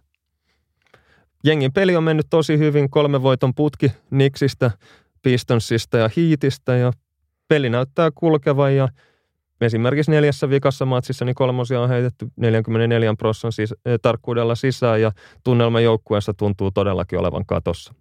Pelkästään tietysti telkkarin välityksellä on hankala tehdä johtopäätöksiä kehon kielestä tai joukkuehengestä, mutta ainakin niin kuin näyttäisi siltä, että, että ne olisi ihan hyvällä tasolla, että esimerkiksi tuommoinen Bullsin koko penkin nouseminen tuulettamaan noita onnistumisia, niin ei missään nimessä ole ainakaan huono merkki ainakaan verrattuna siihen alkukauteen, kun se oli aika apaattisen näköistä. No tietenkin tappioita tuli, niin se vaikuttaa, vaikuttaa joukkueen mielialaan, että sekin tilastotutkimus siitä, että menestyneimmät joukkueet heittävät eniten femmoja, niin siinä saattoi tämä kausaalisuus mennä ehkä vähän väärään suuntaan, että niitä femmoja ei heitelty, tai siis ylämoroja. Niin, niin tota, ei niitä femmoja heitetä sitten ne femmat aiheuta niitä onnistumisia, vaan kyllä se usein menee niin, että onnistuneen suorituksen jälkeen sitten on hyvä sauma heittää ylämorot. No tässä niin kuin ilmeneviä tekoja tässä on ollut se, että esimerkiksi yleensä melko rauhallinen Markkanenkin veti Miamia vastaan pariin kertaan tämmöisen komean hauistuuletuksen ensin leijapissa ja sitten vielä uusintana kerta kiellon päälle matsin ratkaiseen läpiajon päälle ihan kuulemma Justin Holidayn toiveesta. Ja tota, joukkokaveri Bobby Portis on tehnyt samantyyppisiä tuuletuksia jo aikaisemmin ja ilmeisesti ainakin tuon some-interaktioon, joka pelaajalta tuli tämän jälkeen, niin perusteella voisi päätellä, että kyseessä on jonkinlainen tribuutti Portisille ja jos se kertoo tietysti siitä, että joukkueen henki on ihan hyvällä tasolla. Joo, kyllä mun mielestä tässä parasta oli se, kun Twitterissä joku lätkähokihousu piti tämmöistä pientä jätkien välistä pullistelua ja vitsailua, niin esimerkkinä siitä, kuinka Markkasella on mahdollisesti nousemassa menestys pahasti hattuun. No tota, Zach Lavin, joka tuossa palasi kentille ja on pelannut toistaiseksi vielä 20 minuutin minuuttirajoituksilla ja ilmeisesti ainakin yhden ottelun vielä pelaa tällä minuuttirajoituksella ja sitten ilmeisesti jos kaikki näyttää hyvältä, niin saa sitten pelata niin paljon kuin jaksaa ja, ja tota Fred Hoiberg parhaaksi katsoo. Ja tota, Lavin on tuonut jo tässä vaiheessa, voisi sanoa, että tuonut ihan uutta verta tuohon Bullsin pelaamiseen. Joo, Lavin on todella urheilullinen korintekijä ja hänellä on todella pitkä ja tehokas eka askel, että kun lähtee puolustajasta ohi, niin menee sitten todella kauas sillä ekalla askeleella. Ja pelityyli sopii hyvin palloliiket, palloliikettä korostavaan pelitapaan, mut, ja hän on hyvä heittämään kolmosia, eli tuo siihen niin kuin näiden Mirotic ja Markkasen rinnalle sitten myös takakentälle yhden heittäjän lisää.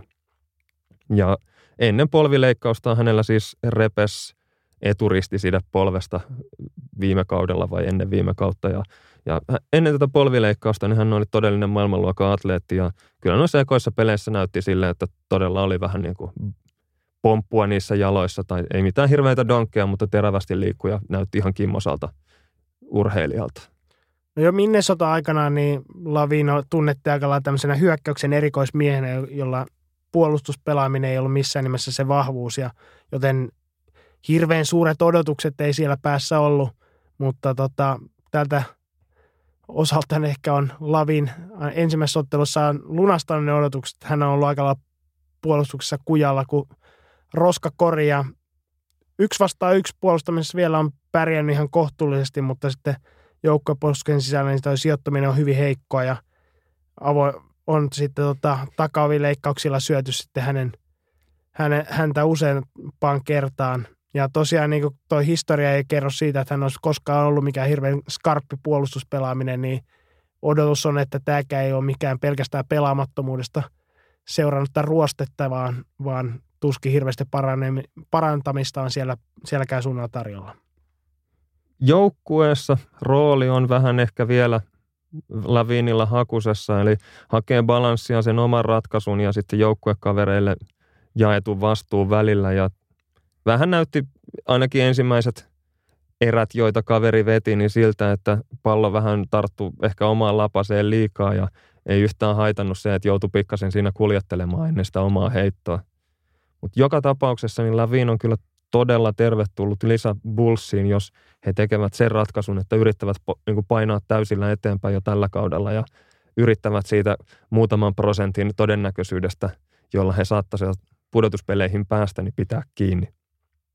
No tässä tulevaisuuden kannalta niin jonkunmoinen kysymysmerkki muodostaa se, että Lavinin tulokassopimus päättyy tähän kauteen ja oletettavasti Bulls on kiinnostunut pitämään miestä kiinni pidempäänkin.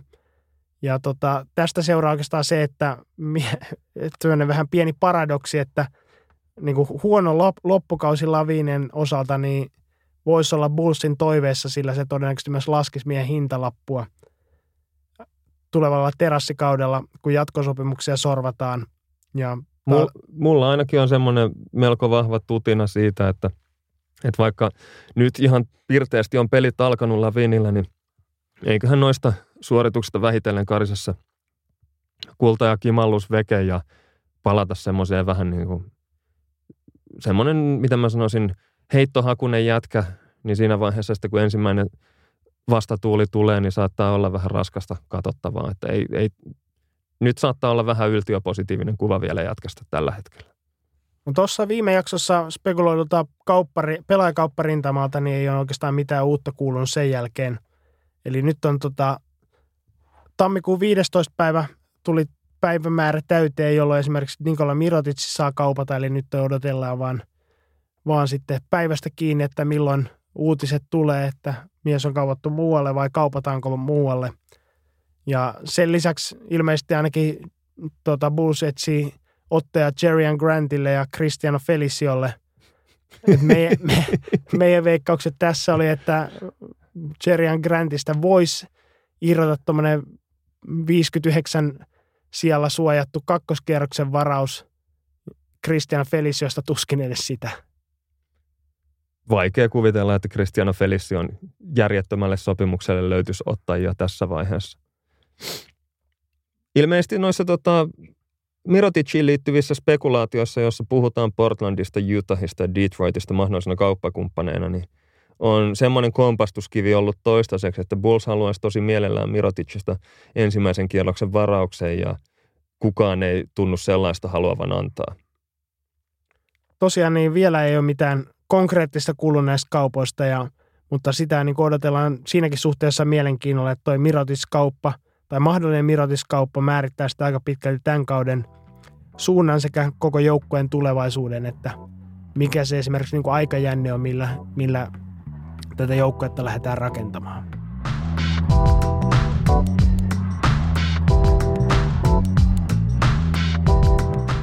Seuraavaksi voitaisiin siirtyä sitten tämän jakson joukkueen esittelyyn ja vuorossa on Indiana Pacers, joka tulee Indianapolisista Indianasta. Ja Indiana osavaltion usein viitataan nimellä Hoosier State ja itse olen ainakin joskus junnumpanani miettinyt sitä, että mikä ihmeen Hoosier. Ja okei, okay, Hoosiers on hyvin legendaarinen koripallofilmi, mutta yleensä Hoosierilla tarkoitetaan ehkä vähän tautologisesti Indianan osavaltion asukasta. Alun perin tämä on ilmeisesti tarkoittanut jonkunnäköistä heinäkenkää tai landepaukkua, mutta nykyään Hoosier-nimitys on ilpeyden aihe indianalaisille, tai siis Hoosiereille. Indiana edustaa tämmöistä niin kuin amerikkalaisuuden sydänmaita, ja siellä on tämmöisiä tiivistelmiä, tiivistelmä siitä, että että siihen liittyy omenapiirakkaa, valkoinen puinen säleaita ja totta kai erottamattomana osana myös koripallo. Ja erityisesti tämä valkoinen säleaita, eli niin sanottu picket fence, on myös koripallon liitentäinen asia, että sillä nimellä viitattiin myös tämmöiseen klassiseen Indiana Pacersin screenipeliin, jossa Reggie Miller pujotteli sitten Dale Davisin ja Anthony Davisin ja Rick Smithin screeniviidakossa, kunnes sitten vapautui hyppyheittoon tota, kaaren takaa. Ja Indiana on siis kaikin puolin vahvasti koripalloon sitoutunut osavaltio, eli yliopistokoriski on todella, todella kova juttu Indianassa. Indianassa on itse asiassa kymmenen, osa, äh, kymmenen yliopistoa, joista, joiden koripallojoukkueet pelaa NCAAn ykköstasolla.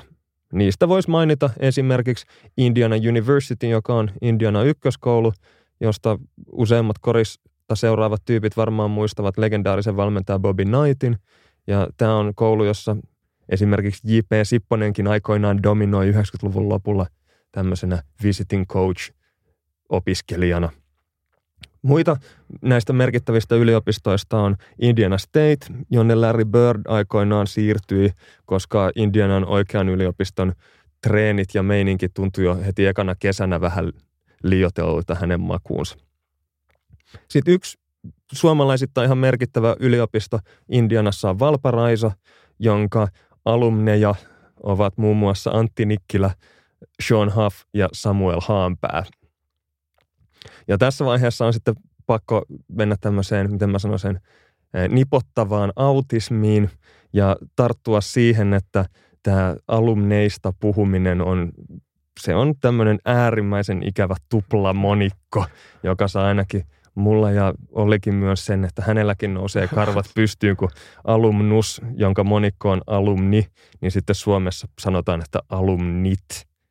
Mulle tämä on samanlainen kirosana kuin se, että joku, jotkut urpot kadulla puhuvat pinsseistä tai muffinsseista. Tämä oli nyt täys sivujuoni. Koitetaan mennä eteenpäin. Joo, mutta tota, ehkä tuosta Indianan hengestä kertoo se, että tosiaan ää, myös noiden Indiana Pacers-fanien sydämessä on kaikki semmoiset semmoiset pelaajat, jotka on aikanaan yliopistokorista pelannut no, jossain noista kymmenestä Indiana osavaltion yliopistoissa. Esimerkiksi Victor Oladipo, joka kesällä siirtyi Oklahoma Citystä tonne Indianaan, niin, ja on tosiaan niin kuin Indianan yliopiston kasvattaja, niin on ehkä nyt jo toiseksi suosituin Pacer sitten legendaarisen Reggie Millerin ja vaikkapa Dallasin Jogi Ferrerille, joka on myös Indiana yliopiston kasvattaja, niin taputettiin ja hurrattiin, kun tuli vaihdosta kentälle sitten vierasottelussa Indianaa vastaan, vaikka ei niin kuin minkäänlainen tähtipelaaja kuitenkaan NBA-tasolla ole. En muista, että hänelle olisi niinku missään muualla hurrattu samalla lailla. Ehkä Dallasissa joskus jonkun voittokorin jälkeen, mutta todella olivat iloisia nähdessään yhden Indianan yliopiston alumnuksen sitten tulevan kentälle, kun Maverick siellä viime kaudella kävi pelaamassa.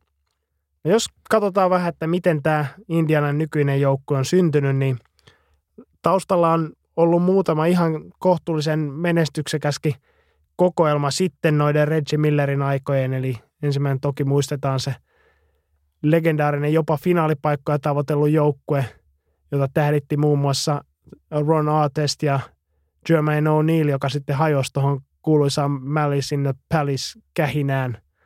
Mutta sitten sen jälkeen niin tota, seuraava menestyssikerma oli tämmöinen kaksi kertaa peräkkäin Itäisen konferenssin finaaleissa esiintynyt joukkue, josta, joka oli tota, rakennettu todella fyysisen viisikon George Hill, Stevenson, Paul George, David West ja Roy Dr. Hibbertin ympärille.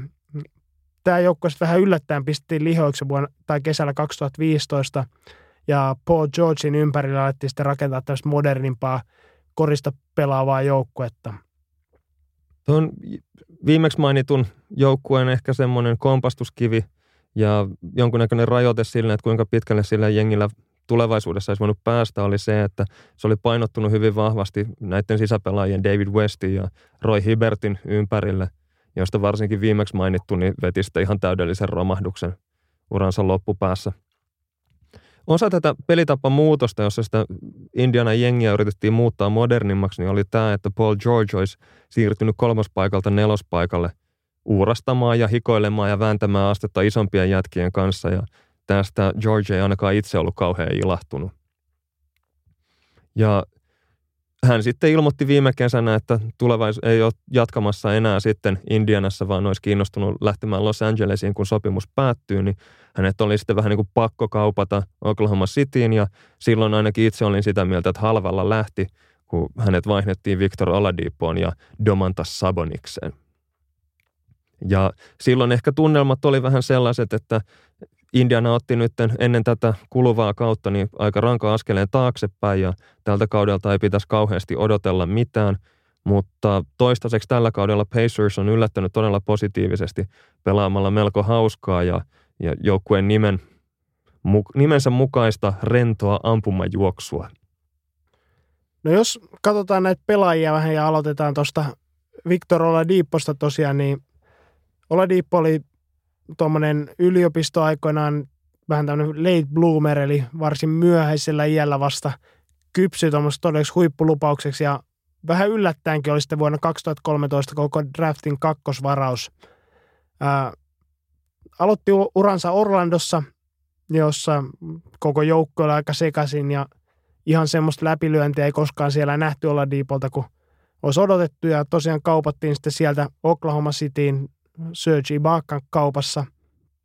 Ja tota, Thunderissakin toi Oladipo jäi vähän sitten Russell Westbrookin varjoon. Ja tosiaan sitten yhden kauden vietti Oklahoma Cityssä niin kuin hänet sitten kaupattiin edelleen Indianaan, eli vähän ollut tämmöinen, jopa oli vaaraissa joutua reissumieheksi, joka matkaa joukkueesta toiseen. Mutta nyt Indianassa hän on sitten, hänelle on lyöty joukkueen avaimet kouraa ja hän on itse oikeutettu joukkueen niin johtohahmo ja todennäköisesti tämän kauden most improved player, eli pelaaja, joka on lehdistön vai kuka se nyt äänestääkään, niin silmissä nostanut osakkeitaan kaikkein eniten. Hän on tämmöinen hyvin jässikkämäinen kombo-takamies tai joku voisi sanoa, että lead guard, joka osaa koriskentällä vähän kaikkea. ja on tämmöinen hyvin älykäs pelaaja ja hyvä puolustaja. Ja hänellä on erittäin kova työetiikka ja ainakin viime kesältä näytet nämä muodikkaat treenivideot, joissa sitten esitetään, että, että kuinka kovaa kesälläkin mennään, niin antoi kyllä kovan, kuvan siitä, että kaveri on tehnyt todella paljon töitä fysiikan ja pallonkäsittely ja heittonsa eteen ja ei tämä voi olla näkymättä itseluottamuksessa. Ja ainakin se näkyy niissä before-after-kuvissa, joissa semmoinen, miten mä sanoisin, kukaan NBA-pelaaja ikinä on tämmöiseen normaaliin ihmiseen verrattuna läski, mutta häneltä oli kyllä niin kuin turhat rasvagrammat häipyneet, että en tiedä, että oliko se sitten Photoshopia vai mitä, mutta ne oli niin vakuuttavia ne before-after-kuvat, että melkein oli vaikea uskoa, että kyseessä oli sama jätkä. No tosiaan niin vähän volatiileissa ympäristöissä Oladipo vietti uransa ensimmäiset vuodet, mutta sen lisäksi hän jät, oli jättänyt itsestään vähän semmoisen kuvan, että ihan niin kaikki ei siinä paketissa ole kohdalla, vaan että jotain semmoista puuttuu, mutta nyt näyttäisi, että tällä kaudella sitten on, kaikki on saatu lyötyä kasaan ja tota, tulos on ollut aika, aika tota, hyvääkin. Joku voisi sanoa, että se on ehkä ollut heitto, joka on ollut hakusessa, mutta tota, ehkä itse sanoisin en, enemmän, että se on ollut osittain roolista ja osittain sitten siitä, että miten, miten sitten istuu siihen pelitapaan. Esimerkiksi niin kuin Oklahoma Cityssä, niin Oladipo laitettiin nurkkaan seisomaan ja kaivelemaan munaskujaan sillä välin, kun Russell Westbrook triplasi itselleen itsestään palloa ja jahtasi triplatuplia – mutta tällä kaudella sitten tosiaan pallo on laitettu Oladipon käsiin ja on saanut vihreä valo ja ollut selvästi sitten aktiivisempia, luonut itse niitä tilanteita. Esimerkkinä tässä näkyy tilastoissa, että Oladipo hankkiutunut vapariviivalle tuplasti niin usein kuin viime kaudella. Eli se kertoo toisaalta niin kuin taito- ja fysiikan kehittymistä, mutta myös siitä itseluottamuksesta. Jos huomioi Oladipon puolustuspään vahvuudet, niin – ei olisi liiottelua sanoa, että kyseessä voi olla idän paras takamies tällä kaudella. Jos mennään sitten toiseen tämmöiseen Indianan rakennuspalikkaan, niin katsotaan Miles Turneria, joka on vitospaikan pelaaja. Voisi sanoa, että tuommoinen ehkä kakkoskorin prospekti. Tuo on todella mielenkiintoinen yhdistelmä heittotaitoja, heiton torjuntoja. Eli tämmöinen siinä mielessä moderni sentteri, että pystyy pelaamaan niin lähellä koria kuin kauempanakin, mutta ja on tosiaan niin kuin monipuolinen molemmissa päissä kenttää, mutta ei kuitenkaan mikään semmoinen niin kuin, ei luonnonlahjakkuus, vaan luonnoton lahjakkuus, kuten esimerkiksi niin kuin Joel Embiid tai Krista Sportsingis tai Carl Anthony Towns. Eli selvästi niin kuin siitä askelta alempana.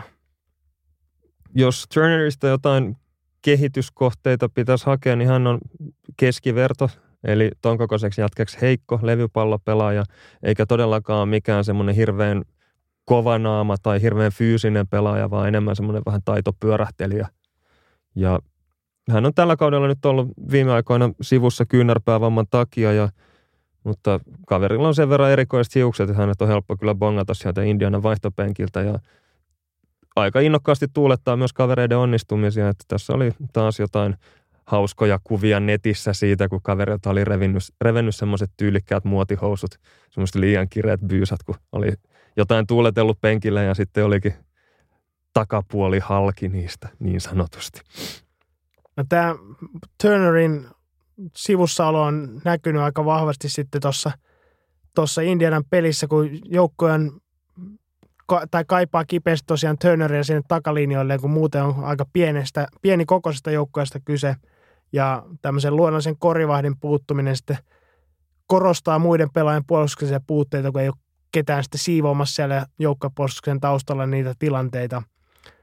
Ja, mutta tota, kokonaisuudessaan Turnerista voisi sanoa, että hän on vasta 21-vuotias, mutta ehkä ei ole tällä kaudella kehittynyt ihan siihen malliin, kuin olisi odotettu, tai jopa ottanut takapakkia sitten vaikka viime kauteen verrattuna.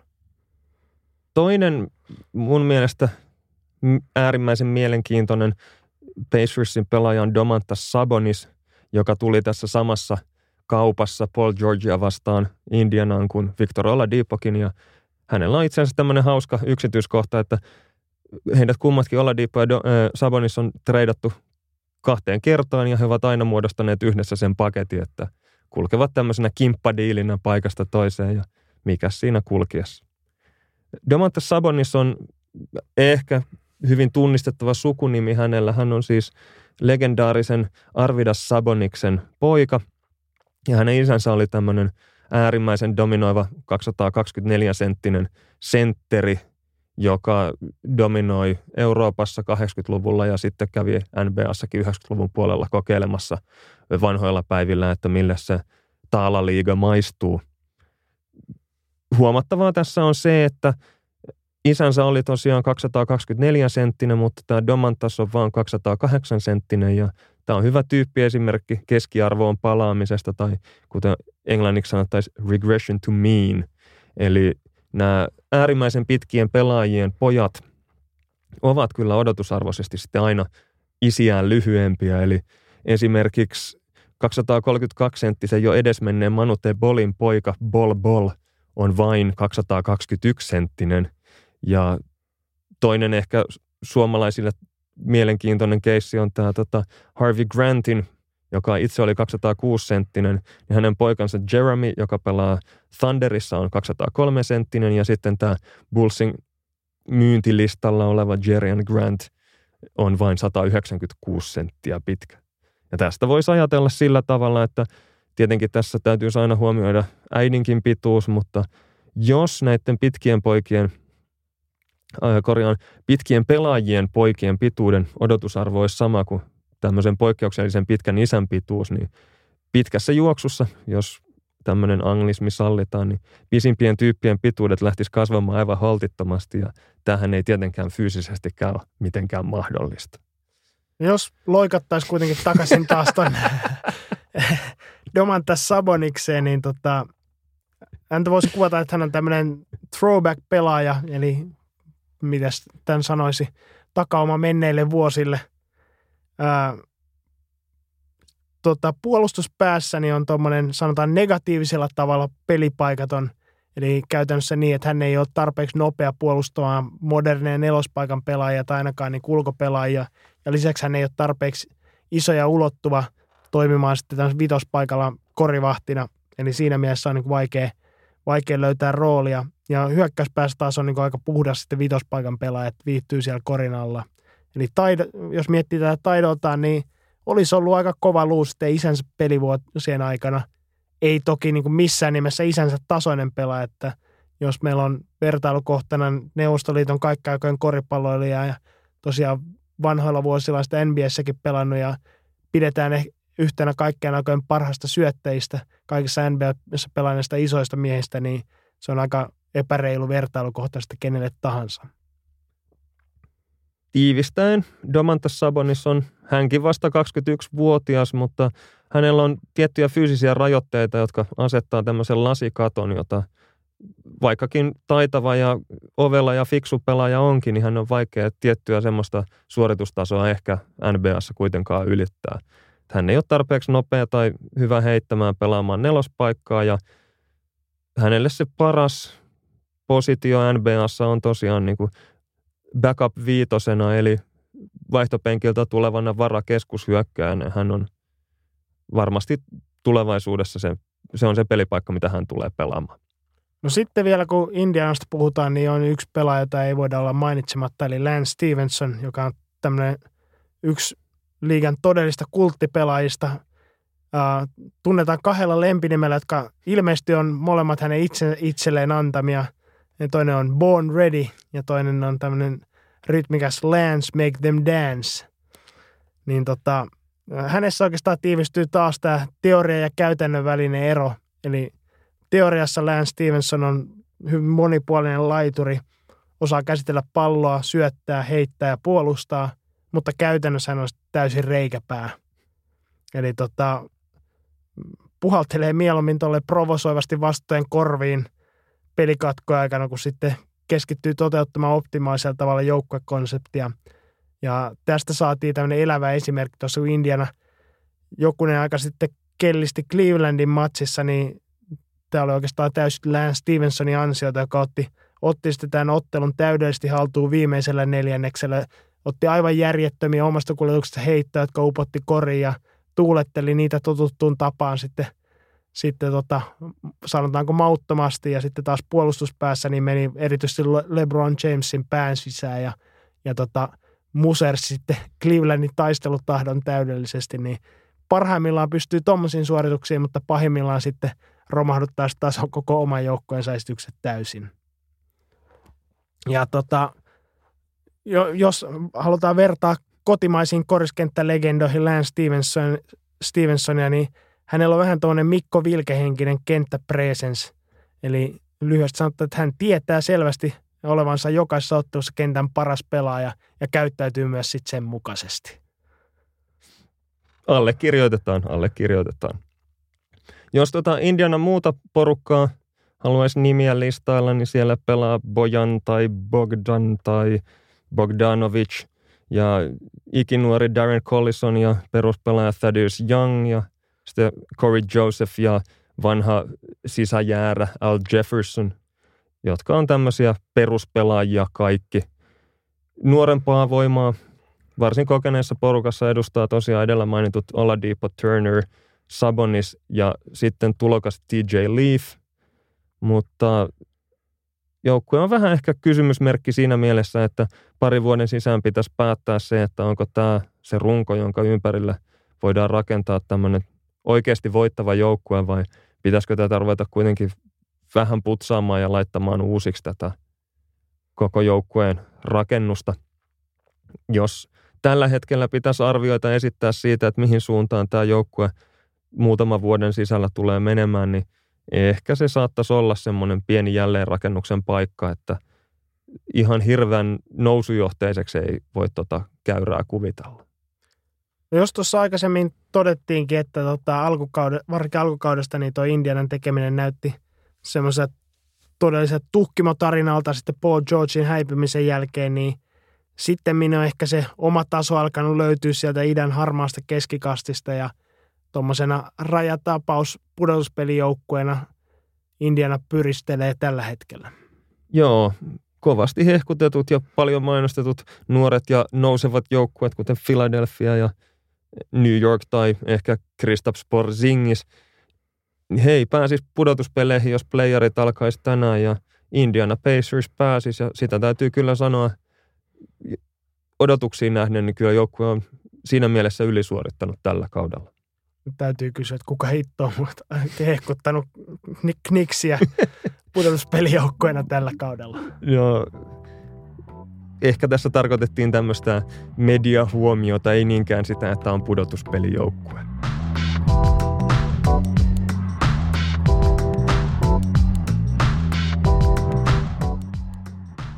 No jos sitten mennään kysymyksiin ja aloitetaan tota Juuso Sainiosta, joka unohti yön pikkutunnella merkitä Twitter-kysymyksensä NBA-tuokion aihetunnisteen, mutta kysymys löysi perille kuitenkin. Ja vielä tota, tietysti suomenkieliseen podcastiin merkillisesti, niin Juuso kirjoitti englanninkielisellä tämän kysymyksensä, että what if we erase the three-point line? Eli mitä jos poistaisimme kolmen pisteen heittoviivan? Lyhyesti sanottuna, niin nykykoris menisi täysin pilalle, eli koko peli sumppuuntus korkeintaan viiteen metriin, kun puolustukselle ei olisi minkäännäköistä insentiiviä tulla sinne ulos puolustamaan niitä pelaajia, siis sinne, missä kolmosviiva olisi aiemmin ollut. Ja toisaalta sitten ehkä itse tykkäisin siitä kehityksestä, että tila, joku, koripallossa saisi taas tilaa erilaisille jättiläisille, jotka voisi sitten siellä korisalussumpussa niin tehdä itselleen tilaa ja heittää toisten yli koreja. Peli olisi varmasti paljon fyysisempää ja todennäköisesti kehitys menisi täysin vastakkaiseen suuntaan kuin mihin sitä on viimeiset 20 vuotta yritetty viedä. Toisaalta sitten, jos joku haluaa nähdä jokaisessa uudistuksessa jonkunnäköisen hopea reunan, niin ehkä tämä suosisi tämmöisiä tai niin kuin nopeista hyökkäyksistä tulisi melkein pakollisia, koska se olisi todennäköisesti ainoa tapa, jolla Korea pystyisi NBA-tasolla tekemään. Sitten kysymyksen esittää Kiitos Olli siitä, että täällä muistiinpanoissa lukee Antti kautta Anssi Paasishalo. Mä oon Antti tai Anssi todella pahoille. Mä en muista, kumpi sun nimi oikeasti on. Mutta e, tota, Paasisalo esitti kysymyksen, että onko Jannis Antetokumpolla vaan heikot tiimikaverit rinnalla vai onko Baksin luisuminen kohti playoff-viivan eteläpuolta valmentajan tai pelisysteemin vika? No tiivis vastaus tähän on. Ja nimenomaan toi, toi jälkimmäinen, eli valmentaja, syy on valmentaja Jason Kiddin huonossa pelisysteemissä. Kidd on, tai Kiddia on pidetty yleisesti tota, näissä X-O-hommissa, eli nimenomaan tämmöisessä pelitavan ja pelitaktisissa rakentamisessa asioissa, niin todella heikkona ja potkuista on kuiskuteltukin jo pari vuoden ajan, mutta ilmeisesti ainakin talouden tilanne on sen verran tiukka sitten Milwaukeeissa, että siellä mielellään ei makseta samaan aikaan palkkaa useammalle valmentajalle, että ainakin vielä on sitten tota liekaa jäljellä Jason Kiddillä.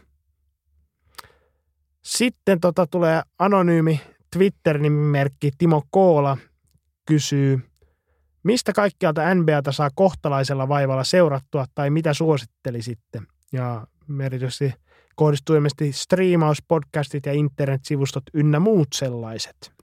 No jos me pilkotaan toi vaikka osiin ja käydään vaikka ensimmäisenä noita striimejä läpi, niin striimaukseen ehdottomasti suositeltavia paras ratkaisu on NBA Liigapassi, NBA League Pass, jossa täyspaketti maksaa sen suurin piirtein 250 euroa kausi tai 30 kuussa.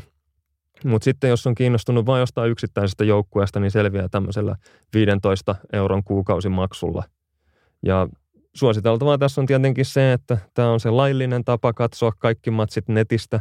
Ja toinen on se, että nämä ottelut on myös katsottavissa jälkikäteen, että kuten varmaan jotkut ovat tässä vaiheessa huomanneet, niin NBAta pelataan Suomen aikaa yöllä ja näitä pelejä on joskus kiva katsoa sitten päivällä.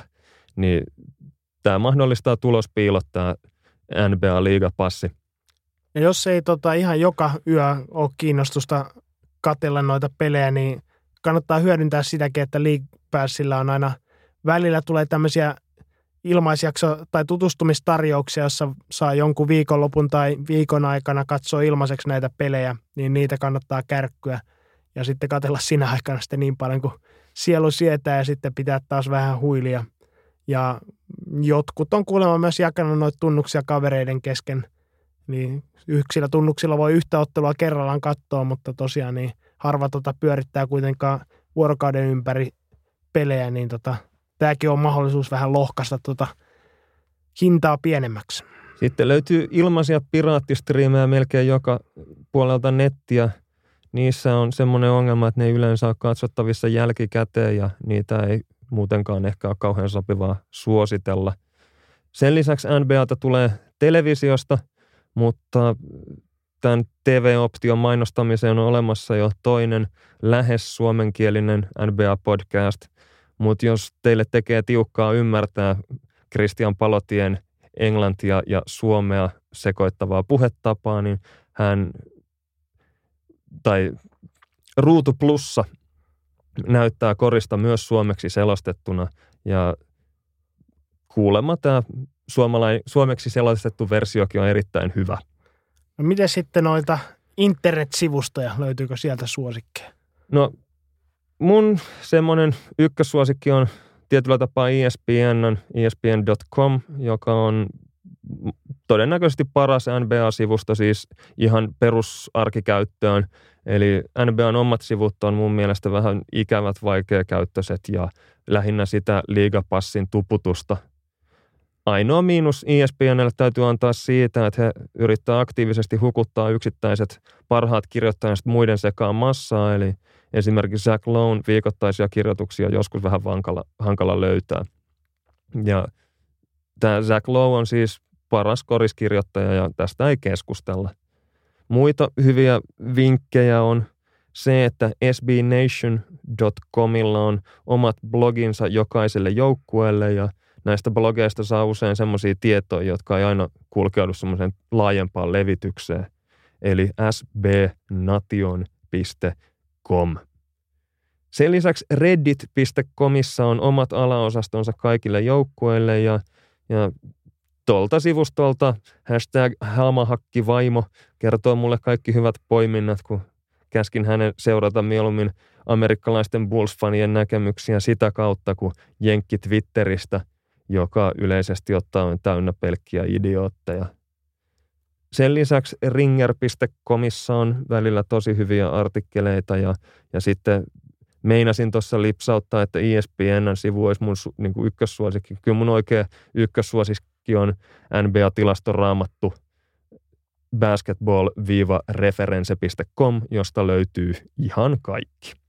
No, täytyy sen verran vielä tuosta ringer.comista niin mainita, että sieltä kannattaa seurailla noita, sieltä tulee tämmöisiä lähes päivittäisiä NBA in case you missed it artikkeleita, jossa on hyvin tiivisti käyty, käyty läpi edellisen päivän merkittävimmät tapahtumat NBAssa, että siitä saa aika pienellä, pienellä tota vaivalla saa sitten otoksen siitä, että mitä oikeastaan liigassa on tapahtunut ympäriinsä. Mutta tota, sitten podcastit. Onko yhtään hyvää NBA-podcastia? No, podcastien suositteleminen on sikäli kaksiteräinen haulikko, että nyt menee kaikki kuulijat, jos me kerrotaan jostain oikeasti hyvistä vaihtoehdoista. Mutta NBA-tuokion lisäksi on olemassa toinen lähes suomenkielinen NBA-podcast, eli Keskelle keksintöä. Se on hyvä, mutta siinä on semmoinen puute, että se on kuunneltavissa vain ja ainoastaan Sanoman suplapalvelussa. Ja jos käy oikein huono arpo niin suplapalvelu arpo kuunneltaako pelkälle Gruyère-mainoksen eikä podcastia ollenkaan. Ja no okei, okay, siinä on myös semmoinen ehkä huono puoli, että se ei kuulosta siltä, että se olisi nauhoitettu autismi- ja Asperger-liiton äänityöpajassa, niin kuin tämä meidän NBA-tuokiomme. Se annettako anteeksi. Englanninkielisistä NBA-podcasteista niin mun henkilökohtainen suosikki on edellä mainitun Zach Lone Low Post. Ja jos mä kuuntelisin vain yhtä NBA-podcastia, niin se olisi NBA-tuokio – mutta jos mä kuuntelisin kahta, niin sitten mä kuuntelisin myös tätä low postia. Ja muita hyviä on Nate Duncanin Dunked on Basketball ja sitten Sports Illustratedin Open Floor ja sitten edellä mainitun Ringerin The Ringer NBA Show.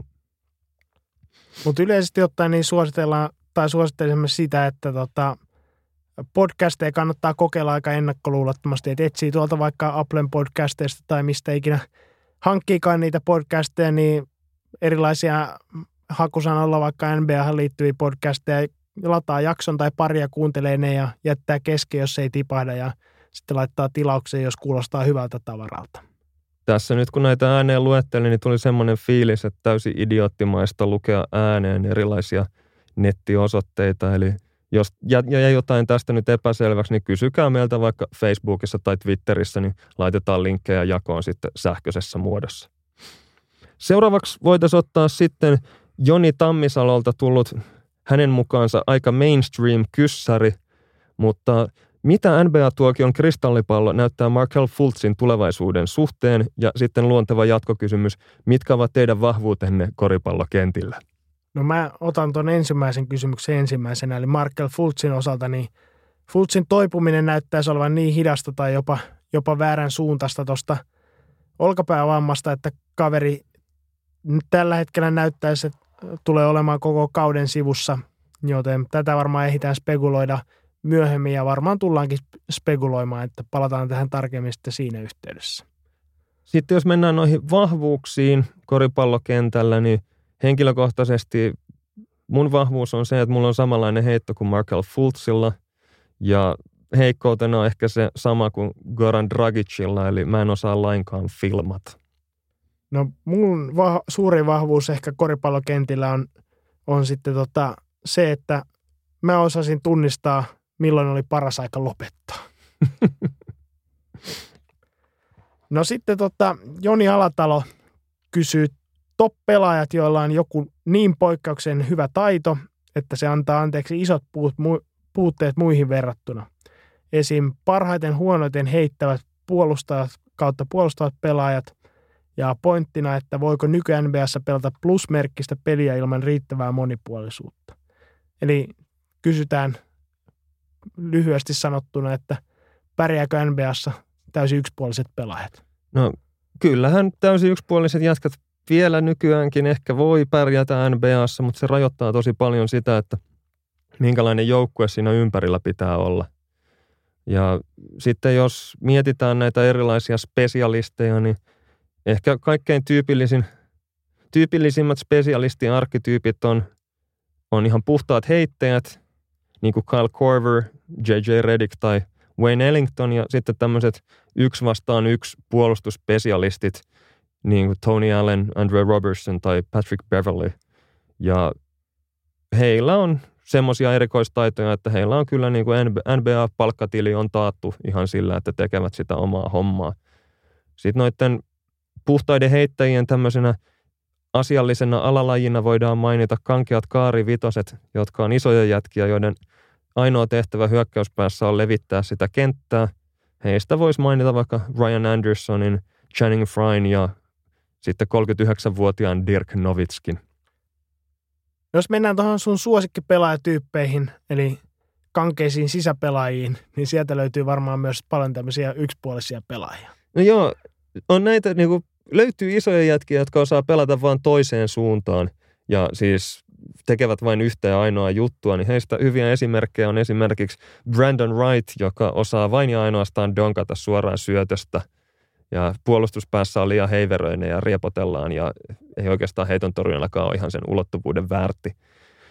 Ja toisaalta sitten on nämä ihan puhtaat korivahdit, jotka vain ja ainoastaan torjuu puolustuksen takalinjalla heittoja ja on muuten täysin käyttökelvottomia, niin heitä on esimerkiksi Salah Mejri, Ömer Asik ja Joel Anthony, josta mä en ihan varma, että onko hän vielä liigassa.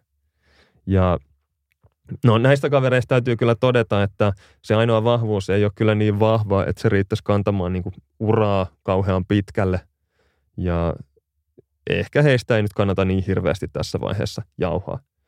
Sen lisäksi ennen vanhaa oli tämmöisiä nyt jo edesmenneitä dinosaurustyyppejä, niin oli isoja jätkiä, oli keskittyneet pelkkiin levypalloihin ja ei tehneet yhtään mitään muuta, ei edes puolustaneet. Hyviä esimerkkejä heistä on esimerkiksi Reggie Evans, Jason Williams ja viimeisten kausien Dennis Rodman, jota ei enää kiinnostanut mikään muu kuin levypallot. Ja sitten tämmöinen niin äärimmäisen klassinen sukupuuttoon kuollut spesialistien arkkityyppi on pelkästään puolustavat 213-senttiset kakkos-kolmosentterit, jotka tuli kentälle vaan paukuttaa kuusi virhettä ja jarruttamaan vastustajan tähtisentterin menoa vanhoina hyvinä aikoina 80-90-luvulla. Ja näitä jätkiä on liian monta luetettava, lueteltavaksi, koska jokaisessa joukkueessa oli niitä vähintään yksi. Parhaassa tapauksessa kaksi. Ja lähes jokainen näistä sai hulluina vuosina sitä 50 miljoonan soppari. Jossain vaiheessa jokaisen kohdalla tehtiin, tai joidenkin kohdalla tehtiin todella, todella vaarantavia virheitä. Sitten viimeisenä kysymyksenä voitaisiin ottaa vielä lätkähokitoimittaja Kasperi Kunnaksen kysymys. Kuka NBA-pelaaja olisi korisliigassa ylivoimaisin vahvistus? No jos lähdetään tälle rajaamaan tätä vastausta ja aloitetaan näistä tämmöistä ilmeisimmistä nimessä, kuten LeBron James tai Kevin Durant tai Steph Curry tai James Harden, niin todetaan, että kaikki nämä on niin kovia urheilijoita koripalloita, että ne tekisi varmaan korisliigassa melkein mitä haluaisivat ja vaikea lähteä sitten niin hakemaan jotain leveleitä siitä suoritustasosta, että kuka olisi näistä sen parempi kuin muut. Mutta ehkä tälle yleisesti sääntöönä kannattaa huomata se, että korisliiga ei ole niin missään nimessä oikeasti isojen miesten sarja. Eli täällähän niin NBA-tason takamiehen kokoiset pelaajat pelaa sisä, sisäpelaajana ja on huomattavasti liikkuvampia kuin tämmöiset klassiset seitsemänjalkaiset, joten sen seuraavaksi niin senttereillä, jotka ei pysty luomaan itselleen oikein tekopa- korintekopaikkaa, niin olisi ehkä yllättävänkin vaikeaa. Ja lisäksi niin kuin FIBA-säännöillä pelattaessa niin kolmen sekunnin alueen tukkiminen on paljon helpompaa kuin NBAssa, joten käytännössä kaukoheitto olisi semmoinen aika must-juttu, jotta pystyisi oikeasti dominoimaan peliä. No ehkä tämmöistä absoluuttista suoritustasoa mielenkiintoisempaa olisi miettiä sitä, että kenen dominointi lisääntyisi eniten tai kenen suoritustaso suhteessa kasvaisi eniten, jos he siirtyisivät NBAsta korisliigaan. Ja ensimmäisenä tulisi tietenkin mieleen Kevin Durant, joka olisi tämmöisen, miten mä sanoisin, Jeff Bezos-luokan tai maailman rikkaimman henkilön marakuisma – joka voisi heittää kenen tahansa yli aina halutessaan ja heittäisi aivan mielettömällä prosentilla. Ja toisaalta kyllä Jannis Antetokumpokin voisi olla aika veikeä näky, kun loikki siellä sitten jonkun A-junnun yli ja ympäri samanaikaisesti. Ja sitten pakko oma henkilökohtainen tämmöinen spekulatiivinen suosikki nostaa jälleen kerran esiin, että Boban Marjanovic ei pääse NBAssa edes kentälle. Olisi todennäköisesti täysin pysäyttämätön, vaikka sä tuossa yrititkin vähän sitä korostaa, että isoilla jätkillä, jotka ei osaa heittää, olisi korisliigassa vaikeaa, niin mä väitän, että Bobanilla kaikki on helppoa siinä vaiheessa, kun vastassa on semmoiset hädin tuskin kaksimetriset sivuun heiluteltavat keilat. Ja tämä on vähän samanlainen pohdinta kuin jota me on usein käyty kartanoherrojen kanssa, että kuinka ylivoimainen lammas Venhola olisi B-tyttöjen SM-sarjassa, niin puhutaan tämmöisestä samanlaisesta, että ihan asiallinen jatka kakkosdivari, mutta B-tyttöjen SM-sarjassa olisi aivan ylivoimainen. Ja sitten jos tässä nyt Korisliiga NBA-akselia täytyy miettiä, niin Ehkä voisi mainita vielä Cameron Paynein ihan sen takia, että todennäköisesti hän on viiden vuoden sisällä nostamassa koko Bison Sloimaata joko A-divariin tai mahdollisesti jopa korisliigaa. No jos tästä jotain niin opitaan, niin se, että minkä tahansa kysymyksen lähettikin meille, niin todennäköisesti ainakin Jirkan vastaus siihen on Boba Marjanovic. no tähän ihan loppuun vielä ja annetaan muistutus meidän kuulijakilpailusta, eli Lauri Markkaselle pitäisi keksiä hyvä suomenkielinen lempinimi. Kuulijoiden ehdotukset voi lähettää joko Twitterissä aihetunnisteella NBA-tuokio tai sitten Facebookissa NBA-tuokion sivulla. Ja voitteille luvassa hyviä palkintoja ja kaikki ehdotukset käsitellään varmasti seuraavassa jaksossa.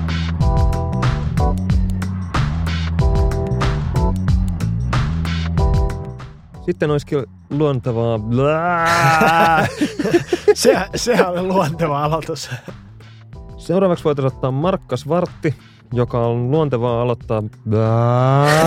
Miksi, mistä se luonteva tulee, kun tässä on, koko hommassa ei ole mitään luontevaa. Tämä on epäluontevin asia, mitä ihminen voi tehdä.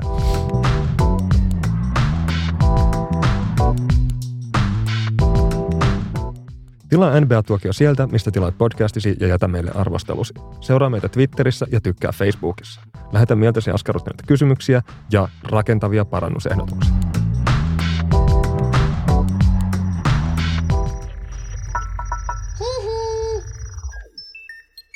Jakso.fi